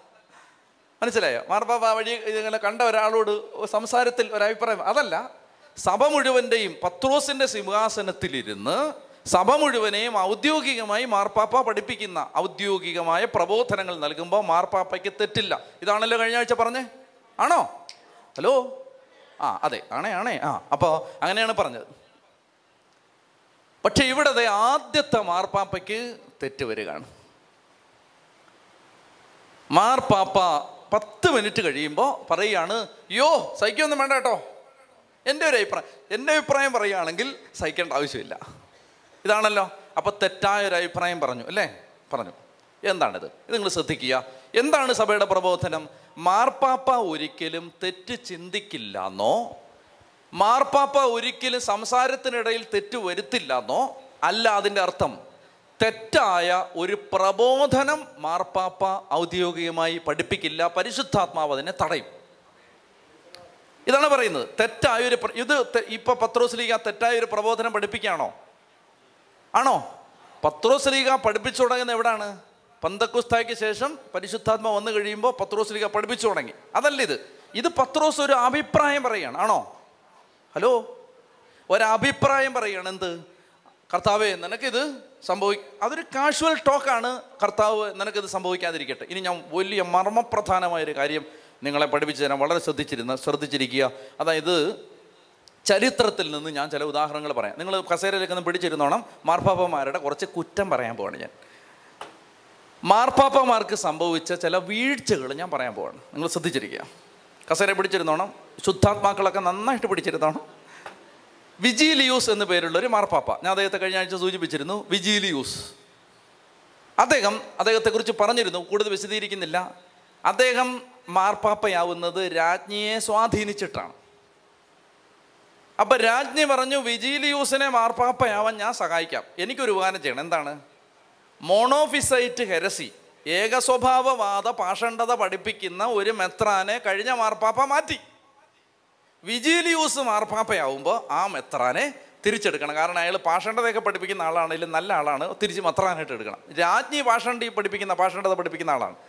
അതുകൊണ്ട് രാജ്ഞി പറഞ്ഞു തെറ്റായ പ്രബോധനം പഠിപ്പിക്കുന്ന മെത്രാനെ തിരിച്ചെടുക്കണം. മാർപ്പാപ്പ ആകുന്നതിന് മുമ്പ് രാജ്ഞിയുമായിട്ട് വിജിലിയൂസിന് നല്ല മാനസിക അടുപ്പമുണ്ട്. അതുകൊണ്ട് രാജ്ഞി വിചാരിച്ചു വിജിലിയൂസ് എന്നെ അനുസരിക്കും. എന്നാൽ മാർപ്പാപ്പയായി പത്രോസിന്റെ സിംഹാസനത്തിലിരുന്ന് തീരുമാനം എടുക്കാൻ തുടങ്ങിയപ്പോൾ അദ്ദേഹം മാർപ്പാപ്പയ്ക്ക് എഴുതിയ ഒരു കത്തുണ്ട്. ആ കത്തിനകത്ത് എഴുതിയിരിക്കുന്നു പ്രിയപ്പെട്ട തേടോറ രാജ്ഞി എനിക്കൊരു കാര്യം പറയാനുണ്ട്. ഞാൻ മാർപ്പാപ്പയാവുന്നതിന് മുമ്പ് ഒരുപാട് അബദ്ധങ്ങൾ നിങ്ങളോട് പറയുകയും ഒരുപാട് അബദ്ധങ്ങൾ വിശ്വസിക്കുകയും ചെയ്തിട്ടുണ്ട്. ഞാൻ ഇരിക്കുന്നത് വിശുദ്ധ പത്രോസിന്റെ കസേരയിലാണ്. ഇവിടെ ഇരുന്നു കൊണ്ട് സഭയ്ക്ക് വിരോധമായി പഠിപ്പിക്കുന്ന ഒരു പാഷണ്ഡത പഠിപ്പിക്കുന്ന മെത്രാനെ തിരിച്ചെടുക്കാൻ എനിക്ക് സൗകര്യപ്പെടില്ല. എന്നെ എന്നാ വേണേലും ചെയ്തോളാൻ പറഞ്ഞു. നിങ്ങളിത് മനസ്സിലാക്കിയിരിക്കേണ്ടത് ഈ മാർപ്പാപ്പ വേട്ടയാടപ്പെട്ടു ഒടുവിൽ കൊല്ലപ്പെട്ടു. രാജ്ഞി അയാളെ തട്ടി. അപ്പോൾ മാർപ്പാപ്പമാര് ജീവിച്ചിരുന്ന കാലത്ത് അവർക്ക് തെറ്റുകൾ സംഭവിക്കാം തെറ്റുകൾ സംഭവിക്കാം. മാർപ്പാപ്പ ഒരിക്കലും ഒരു തെറ്റ് ചെയ്യില്ല എന്നാണോ പ്രബോധനം? അല്ല. മറിച്ച് സന്മാർഗത്തെയും വിശ്വാസത്തെയും സംബന്ധിച്ച് സഭയെ മുഴുവൻ മാർപ്പാപ്പ ഔദ്യോഗികമായി പഠിപ്പിക്കുന്ന പ്രബോധനങ്ങളിൽ തെറ്റുവരില്ല. ഇനി നിങ്ങളിത് കേട്ടെ. ഇനി ചില മാർപ്പ ഒമ്പതാം നൂറ്റാണ്ടിൽ ഒമ്പതാം നൂറ്റാണ്ടിലെ സഭാചരിത്രത്തെ ആധാരമാക്കി ജി കെ ചെസ്റ്റർട്ടൻ എഴുതിയ ഒരു കവിതയുണ്ട്. ഒമ്പതാം നൂറ്റാണ്ടിലെ തിരുസഭയുടെ ചരിത്രത്തെ ആധാരമാക്കി ജി കെ ചെസ്റ്റർട്ടൻ എന്ന ഇംഗ്ലീഷ് കവി എഴുതിയ ഒരു കവിതയുണ്ട്. ആ കവിതയുടെ പേര് ഇതാണ് Ballad of the White Horse വെള്ളക്കുതിരയുടെ ഗീതകം Ballad of the White Horse ഇത് ആരെഴുതിയതാണ് ജി കെ ചെസ്റ്റർട്ടൺ ഈ ചെസ്റ്റർട്ടൺ ആ കവിതയിൽ ആ കാലഘട്ടത്തിലെ യൂറോപ്പിന്റെ അവസ്ഥയെ വിവരിക്കുന്നത് എങ്ങനെയാണ്? ആ കാലഘട്ടത്തിലെ യൂറോപ്പിലെ രാഷ്ട്രത്തിന്റെയും സഭയുടെ അവസ്ഥയെ അദ്ദേഹം ഒരു വരിയിലാണ് വിവരിക്കുന്നത്. ഇങ്ങനെയാണ് ആ വരി. ഇതാണ് there was death upon the emperor and night upon the pope G K Chesterton എഴുതുകയാണ് there was death upon the emperor and night upon the pope മരണം രാജാവിനെയും രാത്രി മാർപ്പാപ്പയും കീഴടക്കിയ കാലം. ഒമ്പതാം നൂറ്റാണ്ടിലെ സഭയുടെ ചരിത്രത്തെക്കുറിച്ച് ജി കെ ചെസ്റ്റട്ടൻ എഴുതിയ കവിതയിലെ വരി ഇതാണ്. There was death upon the emperor and night upon the pope പ്രജാപതിയുടെ മേൽ ചക്രവർത്തിയുടെ മേൽ മരണവും മാർപ്പാപ്പയുടെ മേൽ രാത്രിയും ഭരണം നടത്തിയ കാലം. എന്തുകൊണ്ടാണ് അങ്ങനെ പറയാൻ കാരണം? ജി കെ ചെസ്റ്റട്ടൻ സഭയെ കുറ്റം പറഞ്ഞല്ല. ആ കാലം അങ്ങനെ ആയിരുന്നു എന്താണ് കാരണം? നിങ്ങൾ ശ്രദ്ധിച്ചേ. മരണം ചക്രവർത്തിയും രാത്രി മാർപ്പാപ്പയും വേട്ടയാടിയ പിടികൂടിയ കാലം. എന്തുകൊണ്ട് അങ്ങനെ പറയുന്നത്? എണ്ണൂറ്റി തൊണ്ണൂറ്റി ഒന്നിൽ എണ്ണൂറ്റി തൊണ്ണൂറ്റി ഒന്നാം ആണ്ടിൽ രാജാവിന്റെ ഇഷ്ടത്തിന് വിരുദ്ധമായി. അന്ന് ഭരിച്ചിരുന്ന രാജാവിന്റെ ഇഷ്ടത്തിന് വിരുദ്ധമായി. Formosus F O R M O S U S Formosus എന്ന പേരുള്ള ഒരു സഹോദരൻ മാർപ്പാപ്പയായി. രാജാവിന് ഇത് ഇഷ്ടമില്ല. ഇത് കേൾക്കണേ? ഉറക്കം വരുന്നോ? കേൾക്കേണ്ട ചരിത്രമാണ്. എണ്ണൂറ്റി തൊണ്ണൂറ്റി ഒന്നിൽ അന്ന് ഭരിച്ചിരുന്ന രാജാവിന് ഇഷ്ടമില്ലാത്തൊരു മാർപ്പാപ്പ വന്നു. ആ മാർപ്പാപ്പയുടെ പേരെന്താണ്? ഫോർമോസസ്. ആ മാർപ്പാപ്പ എണ്ണൂറ്റി തൊണ്ണൂറ്റി ആറിൽ അഞ്ച് വർഷത്തെ ഭരണത്തിന് ശേഷം മരിച്ചു. മരിച്ചു കഴിയുമ്പോൾ രാജാവിന്റെ താല്പര്യക്കാരനായ സ്റ്റീഫൻ ഏഴാമൻ സ്റ്റീഫൻ ഏഴാമൻ എന്നൊരു മാർപ്പാപ്പ സഭയെ നയിക്കാനായിട്ട് ചുമതലയേറ്റു. ആരാണ് ഈ മാർപ്പാപ്പയെ വെക്കുന്നത്? രാജാവ്. അന്നത്തെ കാലത്തിന്റെ പ്രത്യേകത ഏതാണ്? രാജാക്കന്മാർ സഭയുടെ മേൽ അമിതമായ നിയന്ത്രണം ഏർപ്പെടുത്തി ഭരണം നടത്തിയ ഒരു കാലമാണത്. ആ കാലഘട്ടത്തിൽ നിങ്ങൾ ശ്രദ്ധിക്കേണ്ടത് നമ്മൾ ഇരുന്നൂറ്റി അറുപത്തി ആറ് മാർപ്പാപ്പമാരുടെ ചരിത്രം പറയുമ്പോൾ അതിനകത്തെ ഒരു മാർപ്പാപ്പയാണ് ആര്? സ്റ്റീഫൻ ഏഴാമൻ മാർപ്പാപ്പ. ഇനി ഈ മാർപ്പാപ്പ എന്നെ ചെയ്തെന്നറിയാമോ ഫൊർമോസസ് എന്ന് പറയുന്ന കഴിഞ്ഞ മാർപ്പാപ്പയെ ഇഷ്ടമല്ല. കാരണം എന്തുകൊണ്ട്? രാജാവിന് ഇഷ്ടമല്ല. അതുകൊണ്ട് ഈ വന്ന മാർപ്പാപ്പയ്ക്കും ഇഷ്ടമില്ല. അതുകൊണ്ട് അദ്ദേഹം ചെയ്തെന്തെന്നറിയാമോ? ചരിത്രത്തിലെ വളരെ കളങ്കം ചാർത്തപ്പെട്ട ഒരു അധ്യായം എഴുതി ചേർത്ത ആളാണ് ഈ സ്റ്റീവൻ ഏഴാമൻ മാർപ്പാപ്പ. അതെന്ത് ചെയ്തെന്നറിയാമോ ഫൊർമോസസിന്റെ ശരീരം കുഴിച്ചെടുത്തു. കുഴിച്ചെടുത്തിട്ട് മാർപ്പാപ്പയുടെ വസ്ത്രം ധരിപ്പിച്ച് ഒരു കസേരയിലിരുത്തി. എന്നിട്ട് അവിടെയുള്ള റോമിലുള്ള അച്ഛന്മാരെ ആളുകളെല്ലാം വിളിച്ചു കൂട്ടി വിളിച്ചു കൂട്ടിയിട്ട് ഈ മൃതശരീരത്തെ വിചാരണ ചെയ്തു. ഫൊർമോസസ് ശരിക്കുള്ള മാർപ്പാപ്പയല്ലെന്ന് പറഞ്ഞ് ബോധ രാജാവ് വെച്ച മാർപ്പാപ്പയാണ് മറ്റേത്. ആരാണ്? സ്റ്റീവൻ ഏഴാമൻ മാർപ്പാപ്പ. ആ മാർപ്പാപ്പ എന്ത് ചെയ്യുന്നറിയാമോ? ഫൊർമോസസിന്റെ ശരീരം മരിച്ച ശരീരം കുഴിച്ചെടുത്ത് കസേരയിലിരുത്തി ആ സി ഒരു ഒരു ഒരു സമ്മേളനം വിളിച്ചു കൂട്ടി. അതിനെ ചരിത്രം വിളിക്കുന്നത് സിനഡ് ഓഫ് ദ കോർപ്സ് എന്നാണ്. ശവശരീരത്തിന്റെ സിനഡ് മൃതദേഹത്തിന്റെ സിനഡ് അങ്ങനെ ഈ കുഴിച്ചെടുത്ത മാർപ്പാപ്പയുടെ ശരീരം വസ്ത്രം മുഴുവൻ ശരീരത്തിൽ വസ്ത്രം ധരിപ്പിച്ച് കസേരയിൽ ഇരുത്തിയിട്ട് ആ മാർപ്പാപ്പ ചെയ്ത എല്ലാ നടപടികളെയും വിചാരണ ചെയ്തിട്ട് ആ മാർപ്പാപ്പ കുറ്റക്കാരനായിട്ട് പ്രഖ്യാപിച്ചിട്ട് മാർപ്പാപ്പയുടെ വസ്ത്രം മുഴുവൻ വലിച്ചു കീറി മൃതദേഹം ടൈബർ നദിയിൽ പച്ചാമാമയെ ഒഴുക്കിയ പോലെ ഒഴുക്കി. ആരാ ചെയ്തേ? ഒരു മാറപ്പാപ്പ. നിങ്ങൾ ശ്രദ്ധിക്കണം. പകുതി കൊണ്ട് എഴുന്നേറ്റ് പോവില്ല? പക്ഷേ ആ മാർപ്പാപ്പ സ്റ്റീവൻ ഏഴാമൻ മാർപ്പാപ്പ തടവിലാക്കപ്പെടുകയും കൊല്ലപ്പെടുകയും ചെയ്തു. അത് കഴിഞ്ഞ് വന്ന ആ മാർപ്പാപ്പയുടെ പിൻപുറക്കാർ ചില പേരുകൾ കേട്ടോ ലിയോ അഞ്ചാമൻ സെർജിയൂസ് മൂന്നാമൻ ജോൺ പത്താമൻ ജോൺ പന്ത്രണ്ടാമൻ ബെനഡിക്റ്റ് ഒമ്പതാമൻ ഈ മാർപ്പാപ്പമാർ നല്ല മാർപ്പാപ്പമാർ ആയിരുന്നില്ല. ലിയോ അഞ്ചാമൻ കാരാഗ്രഹത്തിൽ വെച്ച് ദുരൂഹ സാഹചര്യത്തിൽ കൊല്ലപ്പെട്ടു. ഇത് കേൾക്കണം മുഴുവൻ കേൾക്കണം കേട്ടോ. സെർജിയസ് മൂന്നാമൻ ബലപ്രയോഗത്തിൽ മാർപ്പാപ്പയായി. ജോൺ പത്താമൻ കാരാഗ്രഹത്തിൽ അടയ്ക്കപ്പെട്ടു കൊല്ലപ്പെട്ടു. ജോൺ പന്ത്രണ്ടാമൻ മോറൽ സ്കാൻഡൽ ഉണ്ടാക്കി. മോറൽ സ്കാൻഡൽ ഉണ്ടാക്കി. അപവാദം കേൾപ്പിച്ചു. ബെനഡിക്റ്റ് ഒമ്പതാമൻ കല്യാണം കഴിക്കാൻ വേണ്ടി മാർപ്പാപ്പ സ്ഥാനം രാജിവെച്ചു. പിന്നീട് എതിർ മാർപ്പാപ്പയായിട്ട് തിരിച്ചു വരാൻ ശ്രമം നടത്തി. എന്നെ ശ്രദ്ധിക്കുക. പക്ഷേ കൊള്ളരുതാത്ത പ്രവൃത്തി ചെയ്ത ഇത്രയും മാർപ്പാപ്പമാരുടെ ഒരു കാലഘട്ടത്തിൽ പോലും ഈ ഒരു മാർപ്പാപ്പ പോലും സഭയെ ഒരു പാഷണ്ഡത പഠിപ്പിച്ചിട്ടില്ല. മനസ്സിലായോ? അതായത് ഇത്രയും നല്ല ഭാഷ പറഞ്ഞ് ഇത്രയും കന്നത്തരം കാണിച്ച ആളുകളായിട്ട് പോലും അവരാരും തന്നെ തിരുസഭയെ ഒരു പാഷണ്ഡത പോലും പഠിപ്പിച്ചിട്ടില്ല. ഇതാണ് തെറ്റാവരം. മനസ്സിലായോ? മാർപ്പാപ്പയ്ക്ക് തെറ്റ് പറ്റില്ലെന്നല്ല. മാർപ്പാപ്പയുടെ ജീവിതത്തിൽ പാവം വരില്ലെന്നല്ല. മറിച്ച് സഭയെ തെറ്റ് പഠിപ്പിക്കാൻ ഏറ്റവും കൊള്ളരുതാത്ത മാർപ്പാപ്പയെ പോലും പരിശുദ്ധാത്മാവ് അനുവദിക്കില്ല എന്നതാണ് കർത്താവ് ഞങ്ങൾക്ക് തന്ന ഉറപ്പ്.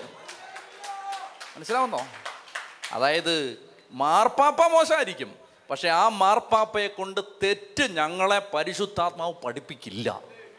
ഇതാണ് രണ്ടായിരം വർഷത്തെ സഭയുടെ ചരിത്രം. ഞാൻ പറഞ്ഞത് ഇനി ഇത് ഞാൻ പറയുന്നതെന്ന് അറിയാമോ മാർപ്പാപ്പമാർ തെറ്റ് ചെയ്തെന്ന് പറഞ്ഞു നാളെ വീഡിയോ വരും. അതിന് ഞാൻ തന്നെ ആദ്യം അങ്ങ് പറഞ്ഞോളാമല്ലോ മാർപ്പാപ്പമാർ തെറ്റ് ചെയ്തിട്ടുണ്ട്. കാരണം ഇനി ആ വീഡിയോ വന്നിട്ട് മറുപടി പറയാൻ നോക്കണ്ടല്ലോ. മറുപടി ആദ്യം അങ്ങ് പറയാണ് മാർപ്പാപ്പമാർക്ക് ചരിത്രത്തിൽ തെറ്റ് പറ്റിയിട്ടുണ്ട്.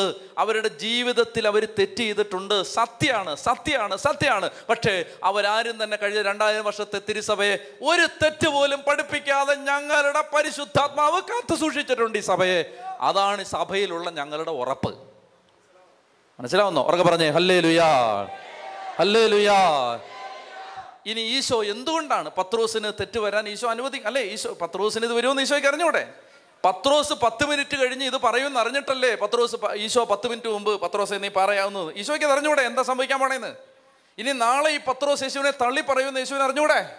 അറിയാമോ? ഇതെല്ലാം അറിഞ്ഞിട്ടാണ് കർത്താവ് പാപികളായ മനുഷ്യരെ പൗരോഹിത്യ സ്ഥാനത്തേക്ക് വിളിച്ചത് കർത്താവാണ് അവരെ നയിക്കുന്നത്. സഭ ഒരിക്കലും തെറ്റ് പഠിപ്പിക്കില്ല. അവർക്ക് പറഞ്ഞേ ഹല്ലേ ലുയാ ഹല്ലേ ലുയാ അപ്പൊ അതുകൊണ്ട് നിങ്ങൾ ഇനി അതിനുള്ള കൗണ്ടർ ആർഗ്യുമെന്റും കൊണ്ട് വരണ്ട.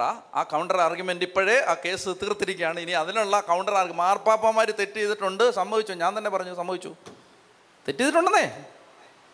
പക്ഷേ സഭയ്ക്ക് തെറ്റ് പറ്റില്ല. പരിശുദ്ധാത്മാവിന് തെറ്റ് പറ്റില്ല. പരിശുദ്ധാത്മാവ് എത്ര വീണ് അത് ഞാൻ അതുകൊണ്ടാണ് പറഞ്ഞത് ഇതിനേക്കാൾ കൊള്ളരുതാൻ വല്ലതും കാണിക്കാനുണ്ടോ? മരിച്ചുപോയ ഒരാളെ കുഴിച്ചെടുത്ത് വസ്ത്രം ധരിപ്പിച്ച് കസേരയിൽ ഇരുത്തിയിട്ട് വിചാരണ ചെയ്ത് ഈ മാർപ്പാപ്പ ചെയ്തെല്ലാം തെറ്റാരുതെന്ന് പറഞ്ഞ് ആ വസ്ത്രമല്ല മാർപ്പാപ്പയുടെ വസ്ത്രമല്ല മരിച്ചു കയറി ടൈബർ നദിയിൽ മൃതദേഹം ഒഴുക്കിയതിനേക്കാളും വലിയ കന്നത്തരം ആരെങ്കിലും കാണിക്കാനുണ്ടോ? അത്രയും കാണിച്ച ആ മാർപ്പാപ്പ പോലും തെറ്റായ ഒരു കാര്യം സഭയെ പഠിപ്പിക്കാൻ പരിശുദ്ധാത്മാവ് അനുവദിച്ചിട്ടില്ല. നാവിനെ ദൈവം കെട്ടിയിട്ടു. മനസ്സിലാവുന്നോ? അതുകൊണ്ടാണ് നമ്മൾ പറയുന്നത് ഫ്രാൻസിസ് മാർപ്പാപ്പയിലൂടെ തെറ്റ് വരാൻ പരിശുദ്ധാത്മാവ് ഇടവരുത്തില്ല. അത് രണ്ടായിരം വർഷത്തെ തിരുസഭയുടെ ഉറപ്പാണത്. തെറ്റ് പഠിപ്പിക്കില്ല പഠിപ്പിക്കില്ല. അതാണ് അതുകൊണ്ട് but during the entire dark night of the papacy there is not even a hint that one single pope taught heresy not even a slightest hint is available that a pope taught heresy heresy pope was heretic അങ്ങനെ ആരും പാഷണ്ടത പഠിപ്പിച്ചിട്ടില്ല. ചതി പറഞ്ഞേ ഹല്ലേ ലുയാ അതാണ് നരക കവാടങ്ങൾ അതിനെതിരെ പ്രബലപ്പെടുകയില്ല എന്ന് പറഞ്ഞതിന്റെ അർത്ഥം. നിങ്ങൾക്ക് കണ്ണും പൂട്ടി സഭയെ വിശ്വസിക്കാം. ഒന്ന് എഴുന്നേറ്റുന്നേ കണ്ണും പൂട്ടി സഭയെ വിശ്വസിക്കാം. നിങ്ങൾ അതിനകത്ത് സംശയിക്കുകയേ വേണ്ട. അത് അതിൽ അതിൽ നയിക്കുന്നവർക്ക് തെറ്റ് വരാമോ? തെറ്റ് വരാം. മെത്രാമാർ തെറ്റ് ചെയ്യുമോ തെറ്റ് ചെയ്യാം. അച്ഛന്മാർക്ക് തെറ്റ് വരുമോ തെറ്റ് വരാം. പാപികളായ മനുഷ്യരെ കൊണ്ടാണ് ഈ സഭ മുന്നോട്ട് പോയിക്കൊണ്ടിരിക്കുന്നത്. നിങ്ങൾ ആർക്കേണ്ടത് മാർപ്പാപ്പയുടെയോ മെത്രാന്റെയോ അച്ഛന്റെയോ വിശുദ്ധിയാണോ സഭയുടെ വിശുദ്ധി? ആണോ? അല്ല.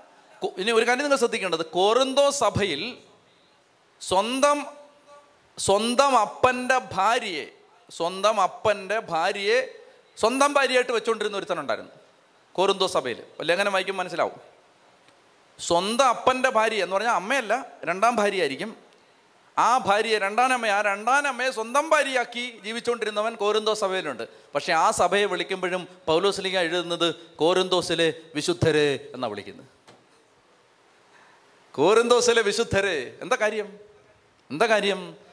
ഈ സഭയുടെ വിശുദ്ധി sorry sorry for that language അമ്മയെ വെച്ചുകൊണ്ടിരിക്കുന്നവന്റെ വിശുദ്ധിയല്ല സഭയുടെ വിശുദ്ധി. മറിച്ച് യേശുക്രിസ്തു കുരിശിലൂടെ നൽകിയ നീതീകരണമാണ് സഭയുടെ വിശുദ്ധി. യേശുവിന്റെ വിശുദ്ധിയാണ് സഭയുടെ വിശുദ്ധി. മനസ്സിലായോ? യേശുക്രിസ്തുവിന്റെ തിരുശരീര രക്തങ്ങളുടെ വിശുദ്ധിയാണ് സഭയുടെ വിശുദ്ധി. യേശുക്രിസ്തു നൽകുന്ന പാപമോചനത്തെ സഭയുടെ വിശുദ്ധി അല്ലാതെ മെത്രാന്റെ വിശുദ്ധിയല്ല അച്ഛന്റെ വിശുദ്ധിയല്ല മാർപ്പാപ്പയുടെ വിശുദ്ധിയല്ല. സഭയുടെ വിശുദ്ധി കർത്താവിന്റെ വിശുദ്ധിയാണ്. കർത്താവിന്റെ മണവാട്ടിയാണ്. കറയോ കളങ്കമോ ചുളിവോ ഇല്ലാതെ അവളെ കർത്താവ് വിശുദ്ധീകരിച്ചുകൊണ്ടിരിക്കുകയാണ്. ചെത്തി പറഞ്ഞേ ഹല്ലേ ലുയാ അതുകൊണ്ട് അവിടെ ആർക്കെങ്കിലും ഒരാൾക്ക് തെറ്റുപറ്റി ഇവിടെ ആർക്കെങ്കിലും ഒരു തെറ്റുപറ്റി എന്ന് പറഞ്ഞാൽ സഭയെല്ലാം താ നശിച്ചു പോയി എന്നൊന്നും ആരും ചിന്തിക്കേണ്ട. സഭയെ നയിക്കുന്നത് എവിടെ നിന്നങ്ങാണ്ട് കയറി വന്ന കുറേ ആളുകളല്ല പരിശുദ്ധാത്മാവാണ്. ഇതങ്ങ് കണ്ണും കണ്ണുമൂട്ടി വിശ്വസിച്ച് കഴിഞ്ഞാൽ നമ്മൾ എന്ത് നടക്ക അവിടെ അവരങ്ങനെ ചെയ്ത് ചെയ്യട്ടെ അവർക്ക് തെറ്റുപറ്റ തെറ്റുപറ്റാന്നേ ചെയ്യട്ടെ. പക്ഷേ പരിശുദ്ധാത്മാവാണ് സഭയെ നയിക്കുന്നത്. ഒരു ചതിക്കുഴിയിൽ കോടിക്കണക്കിന് വിശ്വാസികൾ പോയി വീഴാൻ പരിശുദ്ധാത്മാവ് സമ്മതിക്കില്ല. ഇനി വേറൊരു കാര്യം നിങ്ങൾ മനസ്സിലാക്കേണ്ടത് നരക കവാടങ്ങൾ അതിനെതിരെ പ്രബലപ്പെടുകയില്ല എന്ന് പറഞ്ഞതാരാണ് ഈശോയാണ്. ആ ഈശോ പറഞ്ഞ് ഈ സഭ വല്ല നാശക്കുഴിയിലും പോയി വീണാൽ അതിന്റെ നാണക്കേട് ആർക്കാണ്? ഈശോയ്ക്കാണ്. ഈശോയ്ക്ക് അത് പറഞ്ഞ വാക്കിന് ഉറപ്പില്ലാത്തവനെന്നാണ് ഈശോയുടെ കാര്യത്തിൽ അങ്ങനെ വരുമ്പോൾ അതിന്റെ അർത്ഥം. അതുകൊണ്ട് നിങ്ങൾ ആരും ആകുലപ്പെടണ്ട. കർത്താവിന് തന്റെ സഭയെക്കുറിച്ച് കരുതലുണ്ട്. ഉണ്ട്. കർത്താവിന്റെ മണവാട്ടിയാണത്. മണവാട്ടിയെ കൊണ്ടുവന്ന് റോഡിൽ കളയാൻ കർത്താവ് തയ്യാറാവുമോ ഇല്ല. അതുകൊണ്ട് നിങ്ങൾ സഭയ്ക്കെതിരെ ഉയരുന്ന ഒരാരോപണത്തിലും പങ്കുചേരരുത്. നിങ്ങൾ ആരെ നോക്കണം? കർത്താവിനെ നോക്കണം. തിരുവചനം നോക്ക്. അല്ലാതെ ഒരു വ്യക്തിയും നോക്കി ജീവിക്കണ്ട. ഒരു വ്യക്തിയും നോക്കി ജീവിക്കണ്ട. ഇനിയും നല്ല കാര്യങ്ങളുണ്ടെ സ്വീകരിക്കുക അതുകൊണ്ടാണ് ഈശോ പറഞ്ഞത് നിയമജ്ഞരും പരിസരും മോശയുടെ സിംഹാസനത്തിലിരിക്കുന്നു അവർ പറയുന്നെല്ലാം കേട്ടോണം പക്ഷേ അവരുടെ പ്രവൃത്തികളെ നിങ്ങൾ അനുകരിക്കരുത്. ഈശോ തന്നെയല്ലേ പറഞ്ഞേ നിയ ഇത്രയും ഈശോയ്ക്ക് ഇഷ്ടമില്ലാത്ത ആളുകളാണ് ആര്? നിയമജ്ഞരും പരിസരും അപ്പോൾ പറഞ്ഞു പക്ഷേ അവർ അവർ ഔദ്യോഗിക സ്ഥാനത്തിരുന്ന് പഠിപ്പിക്കുന്നത് അനുസരിച്ചോ ഈശോ തന്നെ പറയല്ലേ മത്തായി ഇരുപത്തി മൂന്നിൽ ഈശോ തന്നെ പറയുകയാണ് അവർ ഔദ്യോഗിക സ്ഥാനത്തിരുന്ന് പഠിപ്പിക്കുന്ന അനുസരിച്ചോ? അനുസരിച്ചോ പക്ഷെ അവർ ചെയ്യുന്നൊന്നും നിങ്ങൾ ചെയ്യണ്ട. മനസ്സിലായി? അവർ ഒരു തെറ്റി അവരൊരു തെറ്റി. നിങ്ങൾ ചെയ്യരുത് ചെത്തി പറഞ്ഞേ ഹല്ലേ ലുയാ പറഞ്ഞേ ഹല്ലേ ലുയാ അതുകൊണ്ട് രണ്ട് കരങ്ങളും സ്വർഗത്തിലേക്ക് ഉയർത്തി അതരം തുറന്ന് ഹൃദയം തുറന്ന് സഭയ്ക്ക് വേണ്ടി ഒന്ന് പ്രാർത്ഥിച്ച് സ്നേഹിച്ച് പ്രാർത്ഥിച്ച് സഭയെ കരങ്ങൾ ഉയർത്തി സ്തുതിച്ച് ഒരു പത്ത് പേര് നിങ്ങളുടെ സ്വരം കേൾക്കട്ടെ. സഭയ്ക്ക് വേണ്ടി പ്രാർത്ഥിക്കുമ്പോൾ വലിയ വിടുതലുണ്ടാവും. സഭയ്ക്ക് വേണ്ടി പ്രാർത്ഥിക്കുമ്പോൾ വലിയ വിടുതലുണ്ടാവും. ഉറക്കെ സ്തുതിച്ച് അതരം തുറന്ന് ഹാലലുയ്യ ഹാലലുയ്യ നരക കവാടങ്ങൾ. അതിനെതിരെ പ്രബലപ്പെടുകയില്ല. സ്വർഗരാജ്യത്തിന്റെ താക്കോലുകൾ ഞാൻ നിനക്ക് തരും. നീ ഭൂമിയിൽ കെട്ടുന്നതെല്ലാം സ്വർഗത്തിലും കെട്ടപ്പെട്ടിരിക്കും. ഈ ഭൂമിയിൽ അഴിക്കുന്നതെല്ലാം സ്വർഗത്തിലും അഴിക്കപ്പെട്ടിരിക്കും. കർത്താവേ പത്രോസാകുന്ന പാറമയിൽ സ്ഥാപിക്കപ്പെട്ട തിരുസഭയെ നരകകവാടങ്ങൾ കീഴടക്കുകയില്ല എന്ന വചനത്തിന് ശക്തിയിൽ ആശ്രയിച്ച് ഞങ്ങൾ പ്രാർത്ഥിക്കുന്നു. തിരുസഭയെ അങ്ങാണ് നയിക്കുന്നത് പരിശുദ്ധാത്മാവാണ് നയിക്കുന്നത്. ഞങ്ങൾ സഭയെ സ്നേഹിക്കുന്നു ഞങ്ങൾ സഭയോട് ചേർന്ന് നിൽക്കുന്നു ഞങ്ങൾ ബലിപീഠങ്ങളോട് ചേർന്ന് നിൽക്കുന്നു. ഹാലലുയ ഹാലലുയ ഹാലലുയ ഹാലലുയ ഹാലലുയ. ഉച്ചത്തിൽ വിളിച്ച ഈശോയേ.